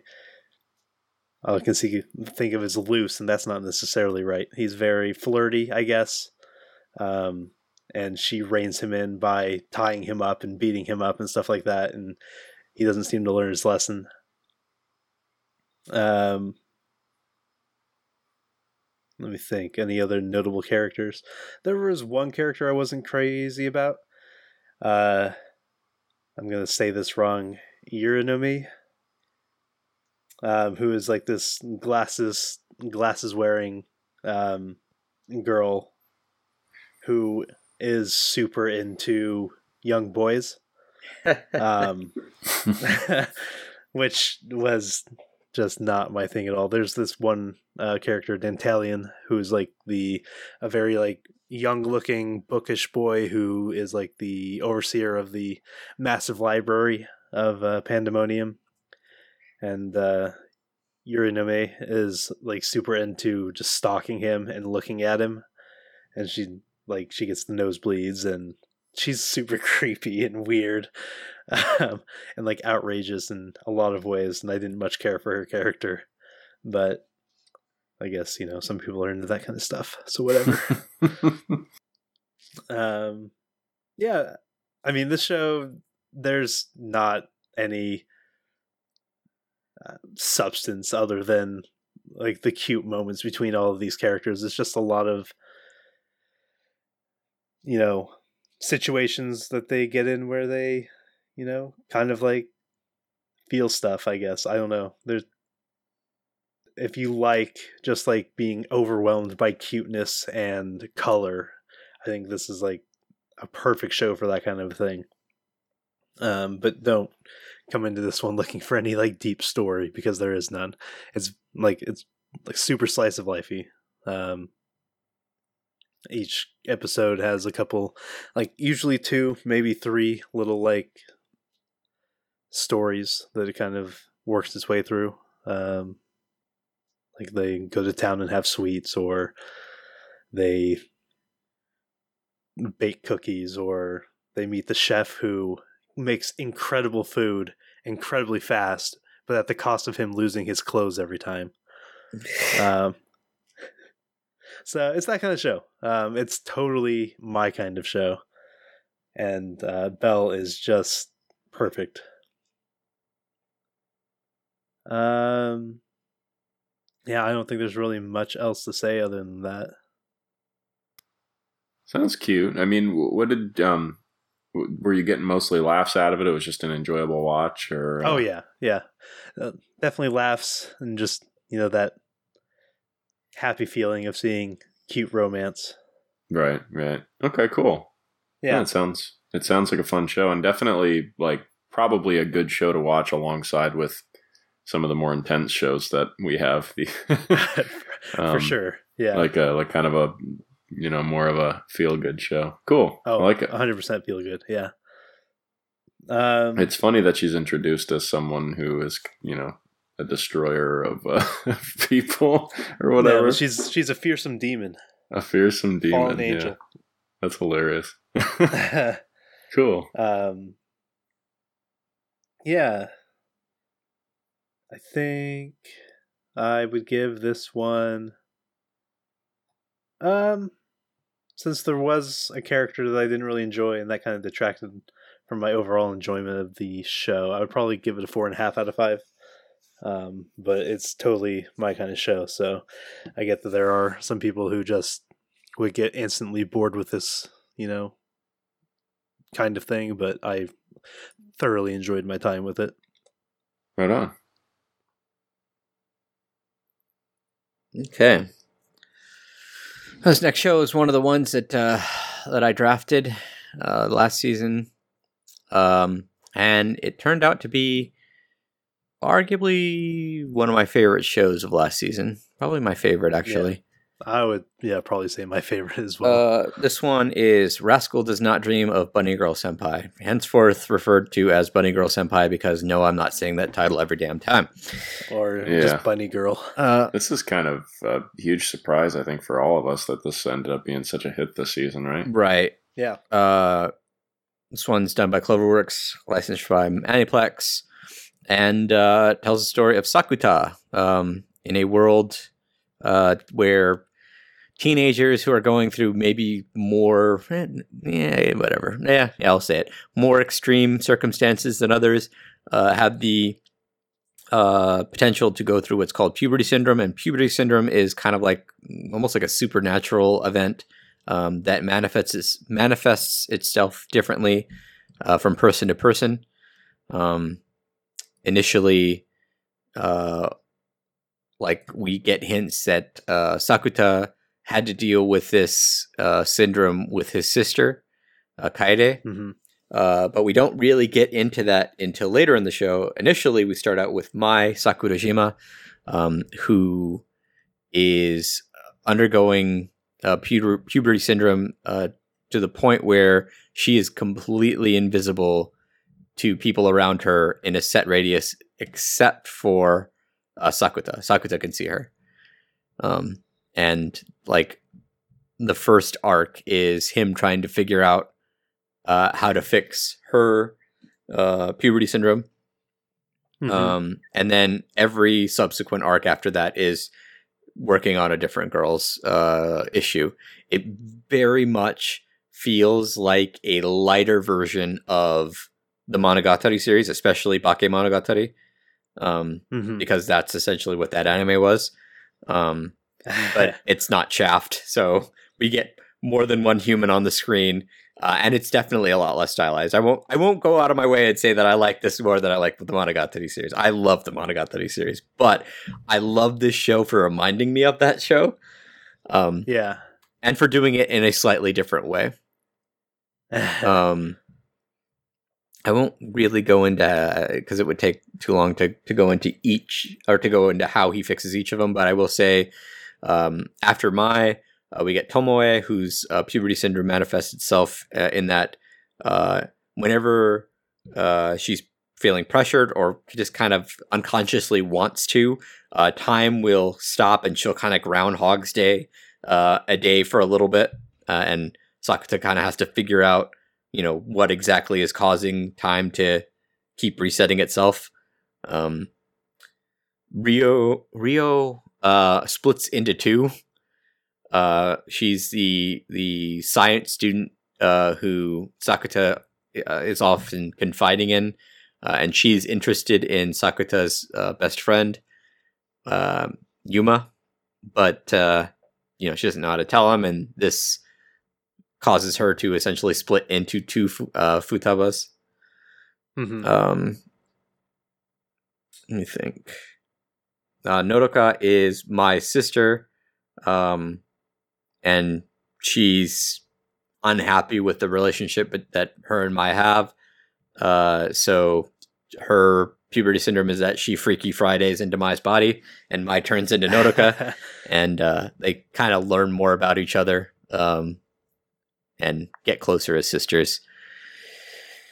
And finally is I think it's the last one. Yeah, it's Kaede, um, who is again Sakuta's sister, um, who un- until the last few episodes, spoiler, spoiler, spoilers, she you don't really know this, but she's not how she originally was. She loses all her memories uh, because so yeah. Go ahead. her puberty syndrome uh, uh, manifests itself in like actually really traumatic injuries all over the body. Um, I don't remember how exactly does she lose her memory. Um. So she was bullied in That, school. uh, yeah, but that doesn't cause memory loss. and n- no no i think it was that she um yeah whatever the like the mental strain or whatever caused her to like yeah her body just like start opening gashes and stuff and i think she went into a coma That's right. and then yeah when she woke up she had no memory of who she was and uh had to kind of you know relearn you know who kaede was while having no recollection of who she was before In terms of severity, she definitely had the had the, the most severe case. mm-hmm. Like I'd yeah, say, sure I'd say Kaede's was the was the most severe, probably followed by uh Mai's because she was literally going to disappear off the face of the earth. Um followed by Tomoe's only because her day would keep resetting, and one of the days, you know, was the the guy, the really creeper Guy, dude. yeah. Like that could have gotten really bad. Rio's wasn't ter- well, yeah, Rio's wasn't as bad, I don't think, and Nodoka's wasn't nearly as bad. Mhm. Um, but yeah, so he, good guy Sakuta fixes everything. Um, but unlike like you know most protagonists who you know can fix everything, the you know the Mister Fix It type harem type protagonist. This isn't really a harem. Not all these girls are after him. I mean, a couple of them. are yeah Tomo, Tomoe, and Mai really are it. yeah that's yeah, it. well and kaede but i think that's more puppy love than yeah, anything. yeah. Um, but uh, like is actually a really good character in my opinion. Um, and Yeah, it's really because of the way he's written. Um, the way he they like well, and the way conversations are written in this show. Um, that's what also kind of brings me back to the Monogatari series. But instead of high like high paced really fast you know oh my god i have to keep pausing the show to like to, to hear what they're saying and to be able to see Uh-huh. everything that pops up on the screen um it's just like a normal conversation that's very wittily written wittily Mhm. yeah the the humor the wit was definitely a highlight of the show for me yeah I, I was i was excited to watch this show every week uh, it's one of the few that i didn't have to go back and binge uh, because i was Mhm. watching it um uh, Mai is absolutely my favorite character, but that's because she reminds me so much of Senjougahara. Um, Yeah. so I, honestly, I feel bad because like I I will probably give this show as high of a score as I'm going to give it, mostly because of how much it sends my brain back to Monogatari. Um, Yeah. I they're, think, but they're very different I think shows. even if yeah, even if like we had no reference for Monogatari, I would still think very highly of this show. yeah, because I think it is very well written and just yeah, from a story perspective, it's well told. and every every uh, resolution really feels like it. They were really well done. Like I didn't feel like any of them were were cheap. Maybe no. Nodoka's was a uh, was a little like probably my not my not bad, but my definitely my least favorite of all of them because it was kind of Mm. um Cheesy. not cheesy, uh convenient. Very convenient. Hmm. I mean, like we had no like if they had referenced the, like the the box that she had kept her letters in in another one, maybe like another like just kind of like Oh, not Foreshadow stuff? Story. like I would have been more interested. But I, I feel like Mhm. the the ending to Nodoka's was was very convenient. Yeah. Yeah. I I hmm. Yeah, they were all interesting and like I felt like they were kind of like trying to point to something bigger with like all the conversations about uh quantum theory and stuff like that and they never really kind of explained anything about that. But yeah, I uh I thought all the conclusions to the arcs were yeah, pretty good as well. Kaede's was a little weird to me, but I I kind of like the fact that Yeah. that that she kind of went goes back to her old self and and Sakuta's just like, all right, well, I just have to roll with the punches. Yeah, that when uh when she wakes up in the hospital, not remembering anything about like the past year or whatever, and he's just like a broken person because of that. That was pretty rough. Yeah, it was a good character episode though. I really enjoyed it. For sure. Um, For sure. animation wise, it was actually a lot better looking than I thought it was going to be. Um, hmm that OP is phenomenal. I really enjoy the song and the the visuals for that one. Um, yeah, I I really love this show. Um, it surprised me because I really thought I I really thought I was just picking, especially from the title, uh, just like what was going to be probably like a, a fun ecchi show with some mystery elements, and there is no ecchi in this show. it's no, no, but they I love the way they kind of handle the romance. yeah, it a it's a lot lot of of teasing and stuff like that. It is a lot of teasing, but they're not afraid to like, you know, have the characters lay down next to each other. You know, there's not like this fear of touching necessarily. oh yeah, that was that was Um, fun. Though I did like I have two complaints about uh, this show. Um one of them being like at the very end they have they they spend the entire anime kind of like you know teasing this potential for a kiss that they like I felt like they earned it. Like rarely do I feel like a show works and earns a scene where the characters actually kiss, and I felt like they earned the damn scene, and then they just kind of throw back the the teasing. Like I don't know, I felt kind of like That's always disappointing. Yeah, Yeah. especially I mean, if, it feels like a show where it is gonna, you're going to get the Yeah, like, payoff I- and it doesn't it happen. would have been perfect. you That would have been like a, a perfect topper to the uh to the season. But whatever, that's probably just a me thing. Um the other one is that they leave a lot of stuff untouched that they bring up. Um like there's the slashes on Sakuta's chest that they never really reference.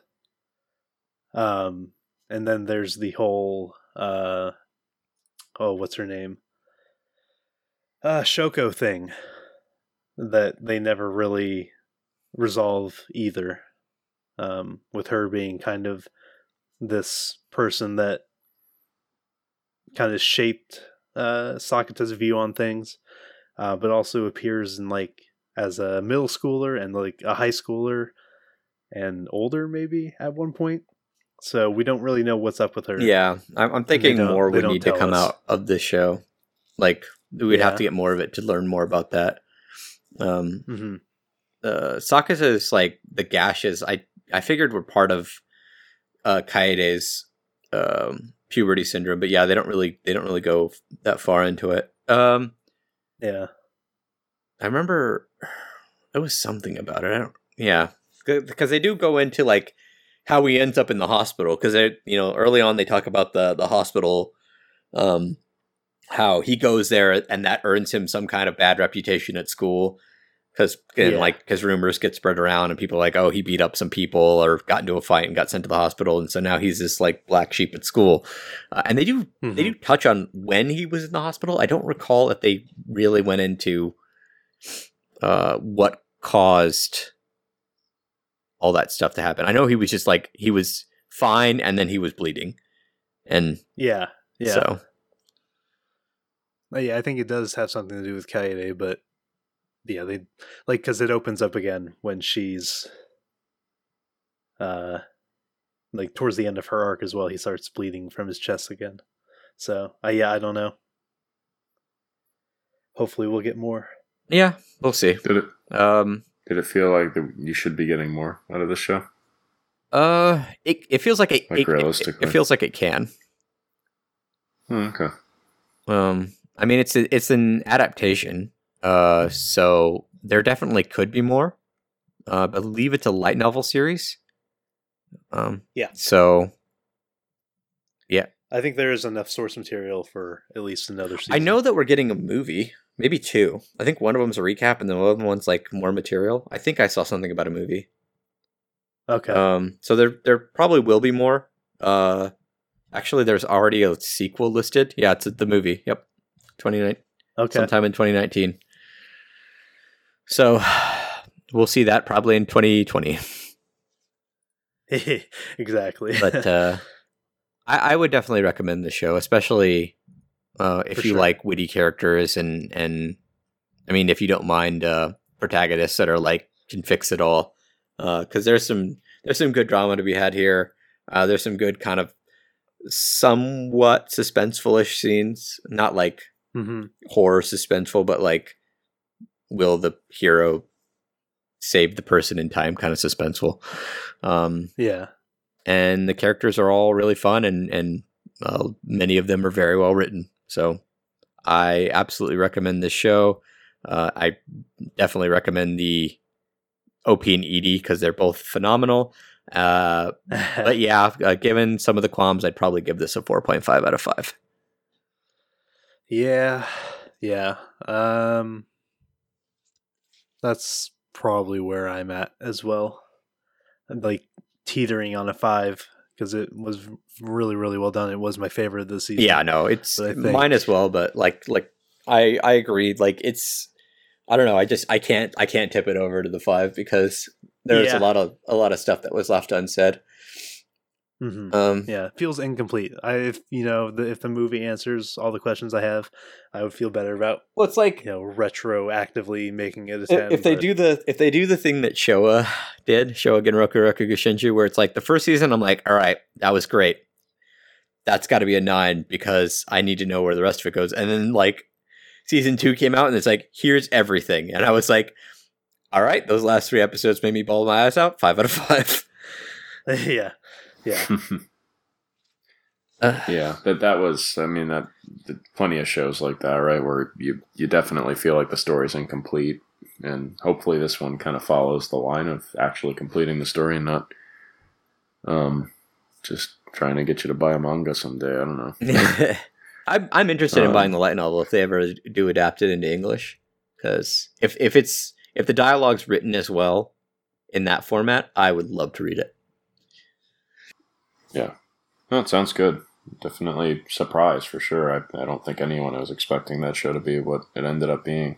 No. Um, and uh, last show we've got a review for this this cast, and that is a show that I think turned a lot of people off um, in episode one. From light novel to Uh, light novel. It- I don't, you know, I didn't read the light novel uh, or the, the manga. This was source material light novel. I, be- I believe Slayer? Goblin Slayer is a, a light novel. Just- Okay. Um. Yeah, Goblin Slayer. So I, I just I think it, the first episode needs to be addressed. Um, to just to get out of the gate, I think a lot of people probably watched this show and stopped watching after the first episode because we see some really, really brutal shit happen in episode one. Um, young group of adventurers goes into a cave and gets um, you know cocky. They think like you, you and you kind of see this coming right? They're leading into it. There's so much foreshadowing that this this group of adventurers is probably not going to have a good time but they're not good time. What i thought was like they're going to get knocked on their ass and get cut up and maybe run away. They get brutally massacred and raped. One of them gets raped. um yeah. The other ones, yeah, the, the other um, ones get brutally massacred. it's it's it's bad. And um it, it really sets the tone for for these goblins. And it really i think i think it does a good job because essentially the rest of the show is about goblin slayer a guy who is essentially interested in nothing but slaying goblins. He he that's his entire life. He we, we don't really know much about him at first or why he feels this way but uh, he wants to do nothing but slay goblins. And by to do this he we spend a lot of the show in the kind of adventurers guild where people go in they take quests uh, from the quest board kind of like a monster hunter type thing. Um, and then they they go and they complete these quests and goblin slayer is only interested in, in taking quests that are related to killing goblins yeah, he's a he's a like the the crux is that he's like a really high ranking adventurer, but all he does is kill low quote unquote low ranking mobs monsters, um, which you know because goblins are seen as like like high ranking adventurers don't take on these guys because they are so low ranked that they don't pay out a whole lot. But yeah, like in that first episode, you know, going back to it, unfortunately, uh, for some people who might not want to remember, um, uh, it's established through that that goblins, uh, it's a- well, kind of Goblin Slayer tells you, it's established through that that goblins cannot mate with each other to make children, so they do that to make goblin babies, which we'll Yeah. get back to later because I have stuff to say about that. But but yeah, Yeah. like it, it, it is it is used as a storytelling tool that this is what they do. Like even though they're super low level mobs, like this is what they do to like low level adventurers who who are unfortunate to get caught in their path or or people that they kidnap who are like I don't know level one commoners or whatever. Um, but yeah, Goblin Yeah. Slayer goes in there and like after you see this massacre and the rape and all that stuff, um, Goblin Slayer goes in there and just fucking kills all of them. At this point, I was like, hell yeah, fucking kill them all. oh yeah Uh, and but he he then like it goes in to show you the other side. Like he goes in to like the den where they were keeping the goblin babies, and he fucking bashes all their heads in because he's like, nope, Oh, because yeah. they're gonna grow up and they're gonna be they're gonna grow up and they're gonna remember all this shit I did and they're gonna come after humans. And he fucking kills them as babies. I was like, damn. Uh, and this is all if i'm not mistaken episode this is all episode one. Yep. Yeah, so so we get to see a character pretty graphically get raped. We get to see another character, a few characters get chopped into pieces And eaten on the spot. get- Yeah. and, and eaten. And then we get to see One um, person gets stabbed and poisoned to death. Yeah, uh, we get to see the main kind of girl who who we kind of think is going to be the main girl. The Goblin Slayer is really the main character, but um, blonde chick priest girl. I, she um, and I should know her name, but I don't know. I don't really talk about her name very often. Uh, oh no, yeah, but I I can't recall them ever actually speaking her name. Um, but we get to see her pee herself in, in fear, which I thought was kind of interesting. uh, kind of, you know, relatively believable reaction. And then we get to see Goblin Slayer pretty satisfyingly slaughter an entire cave full of goblins and then, you know, kill the babies. Uh, which at that point, I actually don't really feel re- remorse for the yeah, no, Like, I'm this is totally on like like these goblins are not like like other goblins that are like like when you know there's those kind of shows where they try and show you like the uh like the sympathetic side of monsters because like you're coming into their lair, you know, fucking shit up. Uh, Yeah. These are the no, these are fucking evil. Like that's all they do is evil shit. So Yep. Yeah, they raid villages and then they they they use the they say they use the women as their playthings. That's how Goblin Yeah. Slayer kind That's of how um, they word rape. refers to it. Uh, their playthings. yeah, And, and so really, the rest of the show is nowhere near that bad. I think no, it I think it should be said. it really it like it's like they use that shock factor to get you into the rect- rest of the show, which is fine. But I mean, it, it's like eh, eh, okay. yeah. I'm I'm it made me not watch the show. yeah I, I, i'm like i'm i'm relatively shocked but yeah like after after that like i did spend a good portion of the rest of the show wondering when that hat was going to drop again and it never did hmm Yeah, never ever got that bad again. I mean, they definitely imply it. I think after showing it in the first episode, just the implication of it is enough, which is, I think, why they did it the way they did it. Um, you see, you know, they go into caves and they kill a lot of goblins, and a lot of the time they are, there is a woman strapped up somewhere or tied up somewhere or dead uh, that they are dead, uh, that they're saving, or that they unfortunately can't save. Um, uh, I mean, honestly, the entire like the next eight or nine episodes is is kind of there's not much storyline that goes on. It's really them going in and slaying goblins, and they start to build. And this show, I would it would be a, shame if this show doesn't continue because they start to build kind of an overlying storyline um, of some greater kind of you know a an, a more overarching kind of bad guy that is probably going to appear or show They- up at some point. they ended but- that dude Didn't, don't you remember Well- at like towards the end there's the there's the, the like every now and again they cut away to um to the the the quote unquote hero like the main like the the hero and like they're fighting like the demon lord or whatever Oh, that's Yeah. right. They did. Yeah, because the hero it, Yeah. it's like a trio of like girls and they they That defeated they- the demon lord and like that's towards the end of the show like they're having trouble because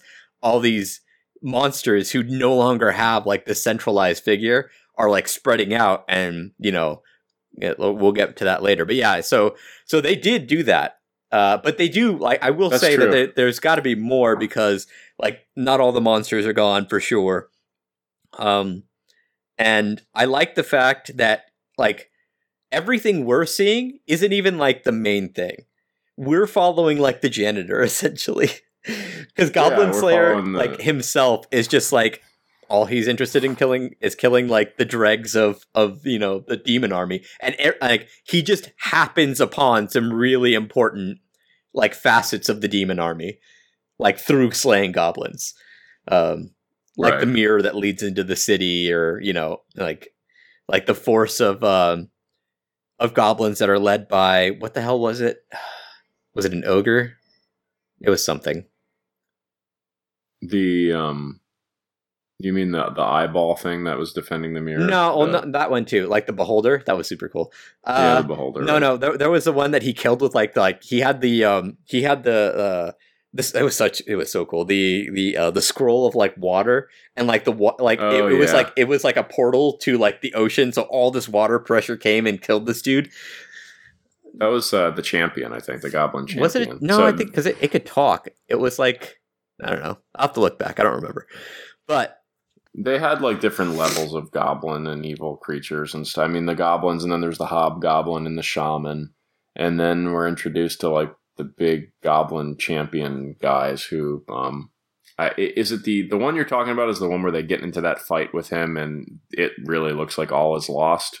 yeah Right yeah there. yeah yeah yeah Um, yeah, that that was insane. that whole scene, that whole fight, and, and yeah, it really did. And I think the fact that they built that in that first episode, they really built the idea that they are not afraid to do some brutal stuff, and um, we really think that that the, the main characters are are pretty much gone. I think during that that fight.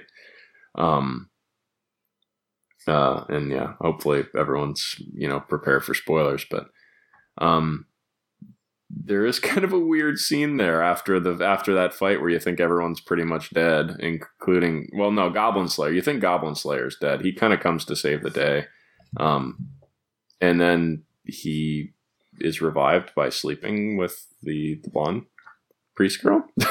yeah, yeah. No, no. I, I, yeah. That was it, it, like they bring it up nonchalantly, like, oh, you laid in bed, bed with a priest, uh, so you're healed because that's a thing in this universe. Like a pure virgin girl or something. Well, I think she specifically had to be a priest, but yeah, yeah, for sure. It was weird.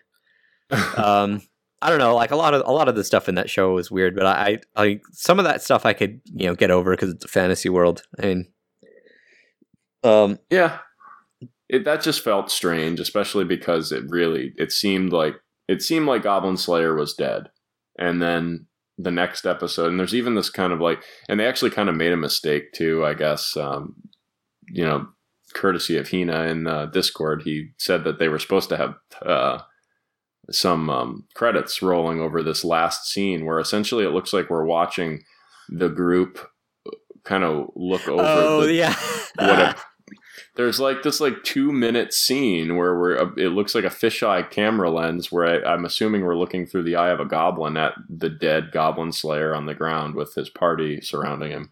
Um, and apparently that was supposed to be credits rolling, and you're just sitting there watching, waiting for something to happen as we just watched this for about two minutes before the episode ends. yeah, it was that was pretty was baffling. Terrible. Um, um, so he does meet like a party, he meets some groups. It is interesting, like you said, Goblin Slayer is kind of like he's a higher level adventurer, but he is not partaking in the actual interesting stuff that's going on. And we, it, while we're at the Adventurers Guild, he meets some. He fights with. Uh, he kind of makes a group with like a lizard man, elf, and dwarf, who I don't believe ever get names. They're called lizard man, elf, and dwarf. and um, yeah, no, uh, I, I love these characters though. Like I really do. Like it's such a weird party. Like you have an like the elf's clearly an archer of some sort. Mm-hmm. Uh, the dwarf, not a fucking clue what he is. He's got some weird like booze magic. I love it. Um, uh, shaman, kind of like a shaman. Well, see, I, I figured the lizard man on. was a shaman or a necromancer. Yeah, lizard man is kind of more of a. Uh, that's true. Lizard man is kind of like more of your stereotypical shaman, I guess. He can kind of and yeah, I guess Semi met necromancer. But um, but they like they form a group, and I love that like each one of them wants to form the group with him, and they all have names for him, and like in their own culture, like each culture has a name for him, uh, because he's so famous as just like the strictly you know the Goblin Slayer. Like uh, the elf calls him Orcbolg, and uh, the dwarf uh-huh. calls him Beard Cutter. Um, uh, it's it's really cool. Like a, an interesting way to add lore into the into the story without you know uh, doing the whole cutscene and expository dialogue and all that stuff. Right. Um, Lizard Man loves cheese. Like I just thought that was so endearing to him. Can uh, he gets introduced? I just kept thinking, cheese. can lizards have dairy? Can they process dairy? Someone let me know if lizards can have dairy. I'm really curious, and I'm too lazy to Google oh, it. There's lizards all over my backyard. I'll go try to feed one a piece of cheese and see what um, but yeah, like, so, like yeah, it gets th- really jovial. Like yeah, there's still your serious moments, um, like especially in the fights and especially in the dungeons, uh, and your tense moments. But man, is it cut with like all this like, I don't know, I won't say happiness, but like camaraderie and stuff like that. Like they have moments around a campfire and stuff like that. Yeah. That kind of the celebratory or the downtime in between adventures between this this small group that gets formed and um, it is it's interesting it's fun to watch uh, and uh, I do there are some of their banter and some of especially of course elf elves and dwarves and typical fantasy um, have rivalry and elf and dwarf are definitely you know not an exception there um, uh, I was a little disappointed with Priest Chick. I, I thought that she, uh, I, I, wish that she would play more of a role. She was more kind of the doting, uh, you know, follower of Goblin Slayer most of the See, time. I, I loved her. Um, I loved. I I I really enjoyed her character. Like not so much. Like I I agree. She was just that and pretty much stayed that the whole time. I mean, she was she's interested in Goblin Slayer in the same way. Uh, uh, in the same way the her, his redheaded uh, childhood friend is.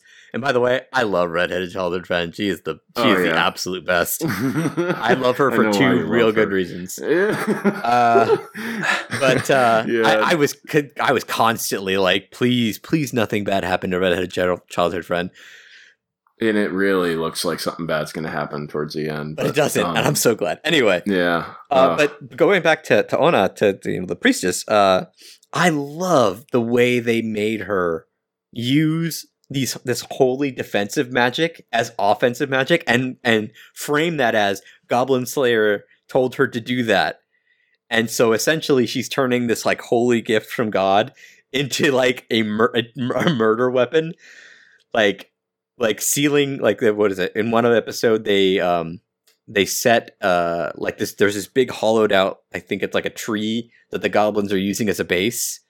And uh they set it on fire and she uses a holy wall to stop them from coming out thus you know asphyxiating all the goblins inside. I was like i was like i'm sorry. I'm i'm about to say mass murder is super cool but that was super fucking cool. Because that was straight up genocide and i think that was awesome. Yeah. Yeah that's true. Like her the way that goblin slayer find he, he, like he finds some of the greatest ways to murder goblins throughout this show. Uh, he um he he murders goblins in every possible way you can think to murder goblins it's pretty pretty fun um uh Ma- maho that basically I, I think everyone will know her as the the busty quiet wizard oh she's also fun for a couple really good reasons yeah Yeah, she she's fun. Um, her her kind of partner, the spear guy, uh, they they end up being fun in the end. Basically, uh, everything kind of culminates into Goblin Slayer finds out that in, in a lot of what he's doing is every day he goes either out to adventure and he comes back and he'll check um, on his childhood friend, uh, uh, redhead girl, and um, She's listed as He is- Ushikai Musume. Uh, eh, but I don't think that was her name because I'm pretty sure. Yep, and there it is. I'm pretty. I was gonna say I'm pretty sure Ushikai Musume just means cowgirl, and it does. uh, did she have a name? Anyway, but yeah. So he checks on her. so many characters in the show just are not referred to ever by names. It's except for Goblin Slayer. It's uh, Goblin Slayer. Gob- Goblin Slayer-san, Yeah. Um, yeah, like I, even looking at the Mal list of characters, most of them don't have names. But like you were saying, yeah, Um, he checks on her like every day. Checks like the fences and and the grass to you know for signs of goblins and stuff like that. Yeah, and it all comes down to he finds towards the end of the show the goblins had been scouting her her little kind of inn, I guess, or home, a little farm. Yeah.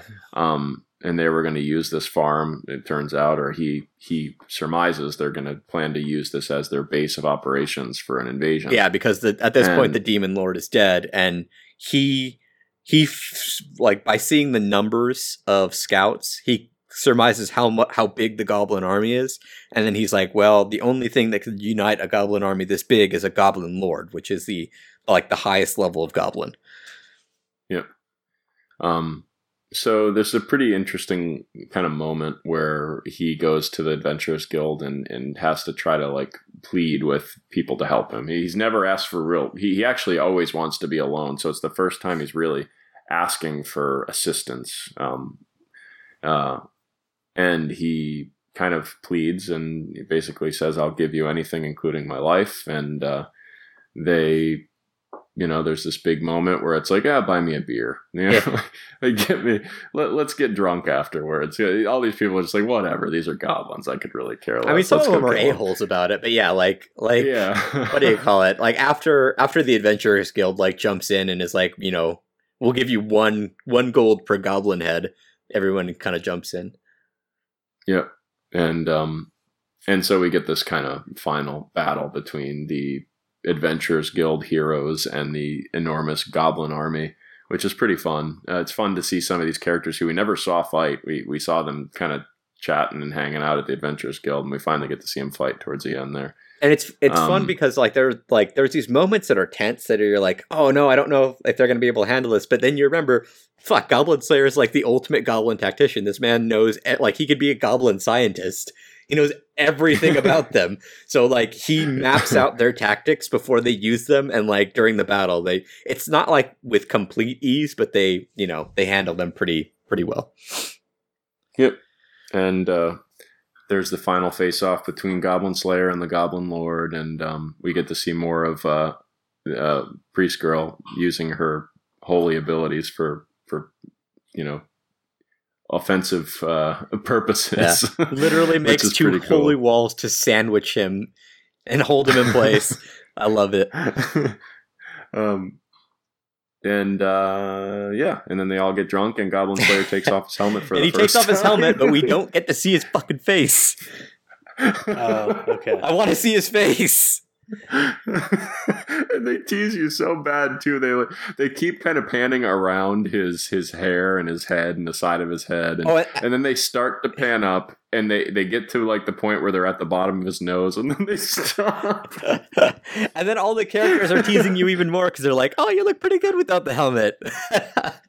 oh, he's so handsome! Yeah, wow, I'm not surprised. it's like I need so to see his face. I'm so fucking curious. Zero out of five. Um, but yeah, yeah. Um, so, like overall, I really enjoyed the show. Like, just like the first episode, I was like, "Oh man, if it's all this, like, I might have to drop it because I don't think I can handle this much holy shittery." Uh, but um, I did enjoy it, and it actually that that note that it ends on is really wholesome, which is a stark contrast to how it began. Yeah. Um, Yeah, it really was a cool ending. The the, the show had a like a really a good ending. As much as I say I'd like to see it continue, that felt like a it felt like a really jovial, happy, good close to the to the story. Um so um but yeah, I enjoyed it too. I, I thought overall it, it it it looked good, sounded good. I I don't recall any real soundtrack to it, but it all felt um you know, it all felt right. The the quality of it. Uh, characters were all pretty cool, pretty fun. Um, I- I, don't really feel like it had a extremely. Um, it wasn't like a super deep story or anything. It was kind of just it the pleasure you get out of going and playing a Dynasty Warriors game. And, Yeah. and just slaughtering a bunch of goblins. I guess. yeah, no, and that's why like like I do have I do take issue with, with some of the writing in the show. Um, I know I, again, it's not supposed to be really serious, but this will probably knock a few points down for me. I still really enjoyed the show, but the logic behind the goblins doesn't make a whole lot of sense to me. Um, uh, not so much the goblins, but uh, kind of the goblins. Like anthropologically, a species that can't mate within its own species is doomed to fail. Um, but that's silly real world talk. Um, uh, my thing is with the humans, uh, the, really the other species in this uh, this universe, um, who who handle threats to their their womanhood, uh, which you know I, I don't want to really uh, associate women with chattel here, saying the only thing they're good for is baby making. That is not what I'm saying. Do not take that out of context. Um, but the the fact that they handle you know essentially what like a threat to one half of their reproductive ability and they're just like meh they're you know low class monsters i'm not going to deal with this. Let someone else deal with this until someone like until one of them actually does or you know a group of them actually does go and kill their cattle and rape their women. I'm like that is a really odd stance for a species to take. It's just meh. What are you gonna do? They're goblins. Um It's true. That's a good point. I hadn't thought of that, but you'd I- think I that, just- you know all the adventurers, especially the, the there's a couple there's a couple really cool like women adventurers there too. Like there's the the paladin or the one that says like she's training to become a paladin or yeah whatever. and, they're um, just like meh goblins not that big a deal yeah and the other thing that really bugged me is how people react uh, specifically the elf character uh, when they were going to, on their first uh, mission as as a group um, they go to these ruins uh, they, they break into the ruins and the whole time beforehand the, the, the you know the archer is like eh this is got to be nothing you know I don't really understand what the big deal with goblins are. She's very nonchalant about it until they come upon a room that has a uh, an elf woman. Uh, she's naked and kind of and kind of tied to this like wall thing, um, and then she loses it. And it's like, ah, I'm gonna kill all of them, and she, you know, kind of becomes this really angry, vengeance-filled person, and understandable, but it's a really hard shift, and it's like everybody knows what goblins do. Why is it? Why are you only reacting now? like Yeah. it's the weirdest, most reactionary like species, like multiple species, like ever, because they all don't think about it until they're looking at it. Which, yeah, I guess that can be said for a few things in our own culture. Maybe that's. I mean, if that's the way the writer would like that, if that's where the writer was going, like we don't think about rape until it happens to someone we know and love, or it happens to us. That's fucking brilliant. But I doubt that's where they were going. I highly doubt that's Yeah. where they were going. No, I mean, if there was like an entire, you know, if there was a group of people that were known to do nothing but rape people, eh, you know, that would. Yeah, you I think people, would drop look everything they did and fucking go after these people. exactly. I mean, shit, we did it all the time, and the, like to people that we were suspected of doing that kind of stuff because of racism, and they weren't doing that Right. kind of stuff. yeah, So, yeah. so like, I it's a fantasy show, so I'm not going to dock too many points for that. And it, it's like, like you said, the writing is very, very like that's a perfect way to put it, Dynasty Warriors esque. I mean, not not like that it's like, taking from Three Kingdoms, but like, I guess in the sense that like go go, you know, kill a bunch of people in that direction, and suddenly you've won the battle. You know that kind of thing.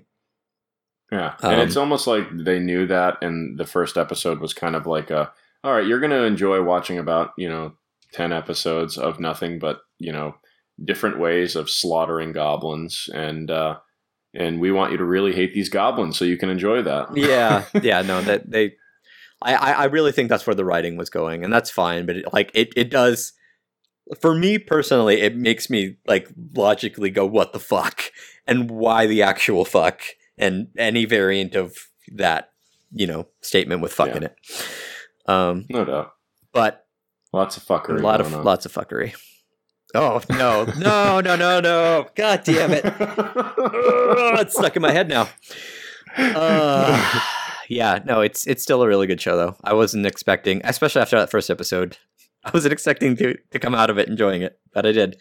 Um, I, um, oh, also, uh, main priestess, uh, actually like head priestess, whatever she was, was also very nice. yeah, Uh, but yeah. There was a lot of really, really nice, uh, really nice priestess in in this Uh-huh. she, uh, her, her resolution though was was really childish, yeah, but it was it was okay. It was fine. It was whatever.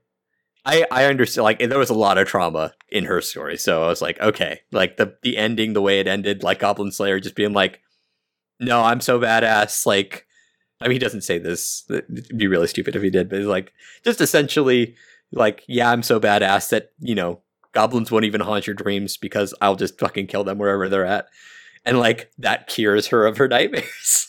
Like, okay. Uh, It's interesting anytime Goblin Slayer actually speaks because most of his dialogue consists of uh yeah, yeah. yeah uh No, no. Somebody, Hmm. somebody said that Goblin Slayer should be nominated for best uh, voice actor, uh, JP, and I'm like, that's like nominating Rammus for having the best voice lines in League of Legends. uh, God. Uh, anyway, let's let's let's score this sucker. Um, Goblin Slayer to me, I'd give it a, I'll give it a three point five. Really, I, I, okay. You like this might surprise people because of all the the logical shit I talked about or the problems I had. I actually would give it a four. I I enjoyed it well enough to to give it a four. Um, and I, I, do want I more. feel of it. like it.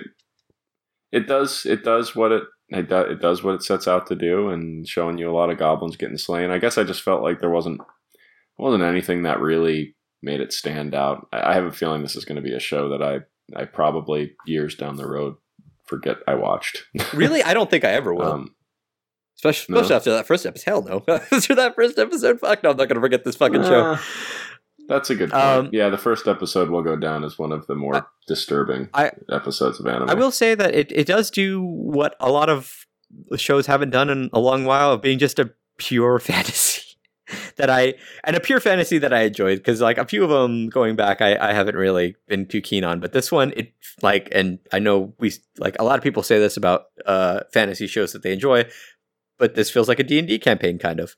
Um, It does Mhm. big Like, time, like, a m- and there's middle all, of the road, absolutely. like- there's even like die being rolled in the opening and everything. Like they really, uh, I think they're really going. characters for have a set D&D number of vibe. spells, and yeah, exactly. Like Um, but I do love. I, you're right. I, I I hadn't even thought about that, but I love that this show did not go on the whole crutch of like video game like you know menus and like levels and everything. Like they have it, it feels it feels like i wish a lot of fantasy shows would feel like an anime where they instead of saying like oh look at there's a little menu bar in the bottom of my screen. Let's open my menu and and press this button to eat my bread well see and, and that can that can be fun and stuff like that in its own right but like this with every character living in this world and you actively being a, a member of this world i mean i i loved it like for that um Yeah. I- for that at least I think some it, it fits that the whole thing fits in some shows, not in others. And this one, I, I like that they just did not even they didn't go anywhere near the whole video game RPG thing at all. So that was that was pretty cool. Right um i will say though like last thing if we get another season I swear I'm going to like my stomach like first episode is just going to be totally clenched because I expect them at this point to try and shock me in the first episode. And I don't like going into an anime feeling that way. But I don't know. We'll see. We'll see if it even Yeah. gets another season. Maybe it will. But yeah, Sounds good. that's Well, the first half of um, uh of our reviews. I'm just looking at the scores we gave, and we have um we had a zero, a point five and a four point five in this. Um, but for the most part, about half, a little more than half the shows were over a four. So it's a good start to our reviews for the season. Uh, decent season so far, and I think.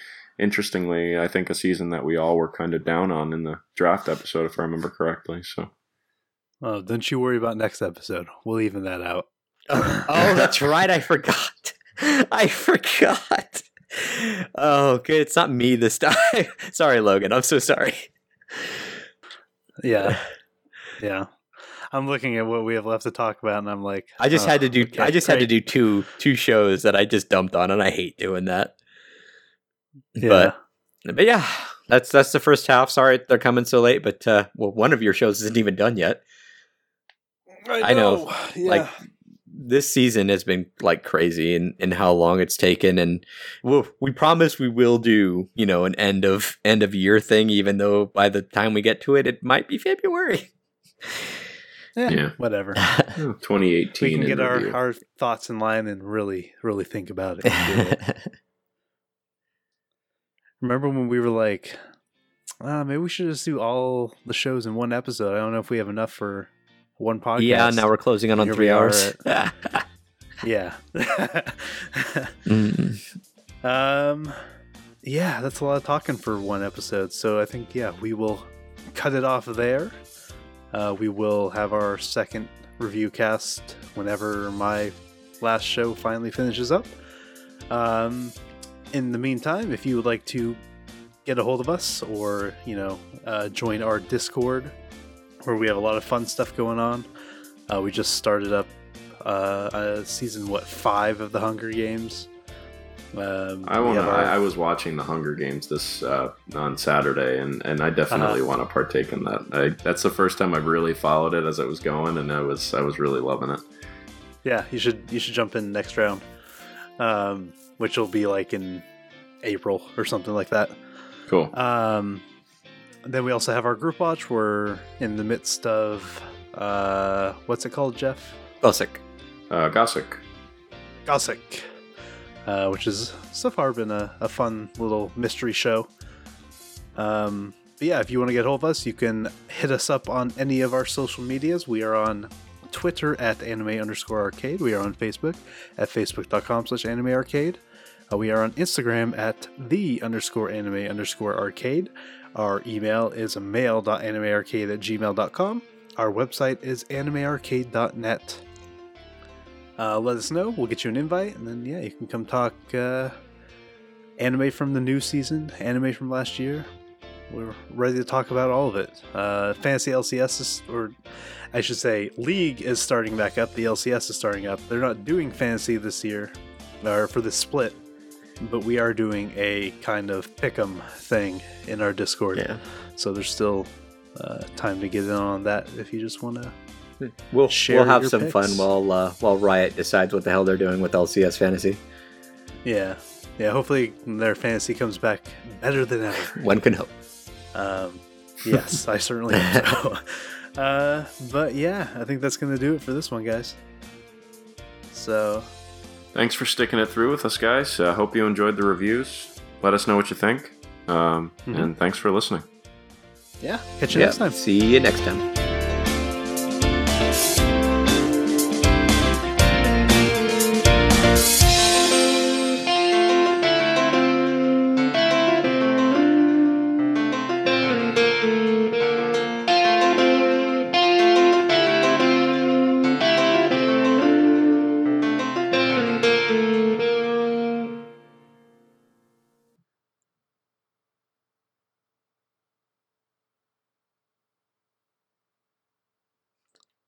Jeff, did you cut out? Uh, I finished talking and then I was waiting for someone to answer. You we want to do this? Do we Okay. want to do this again? No, no, no, no, no. We can, uh, we can, we can salvage this. I think somehow, some way.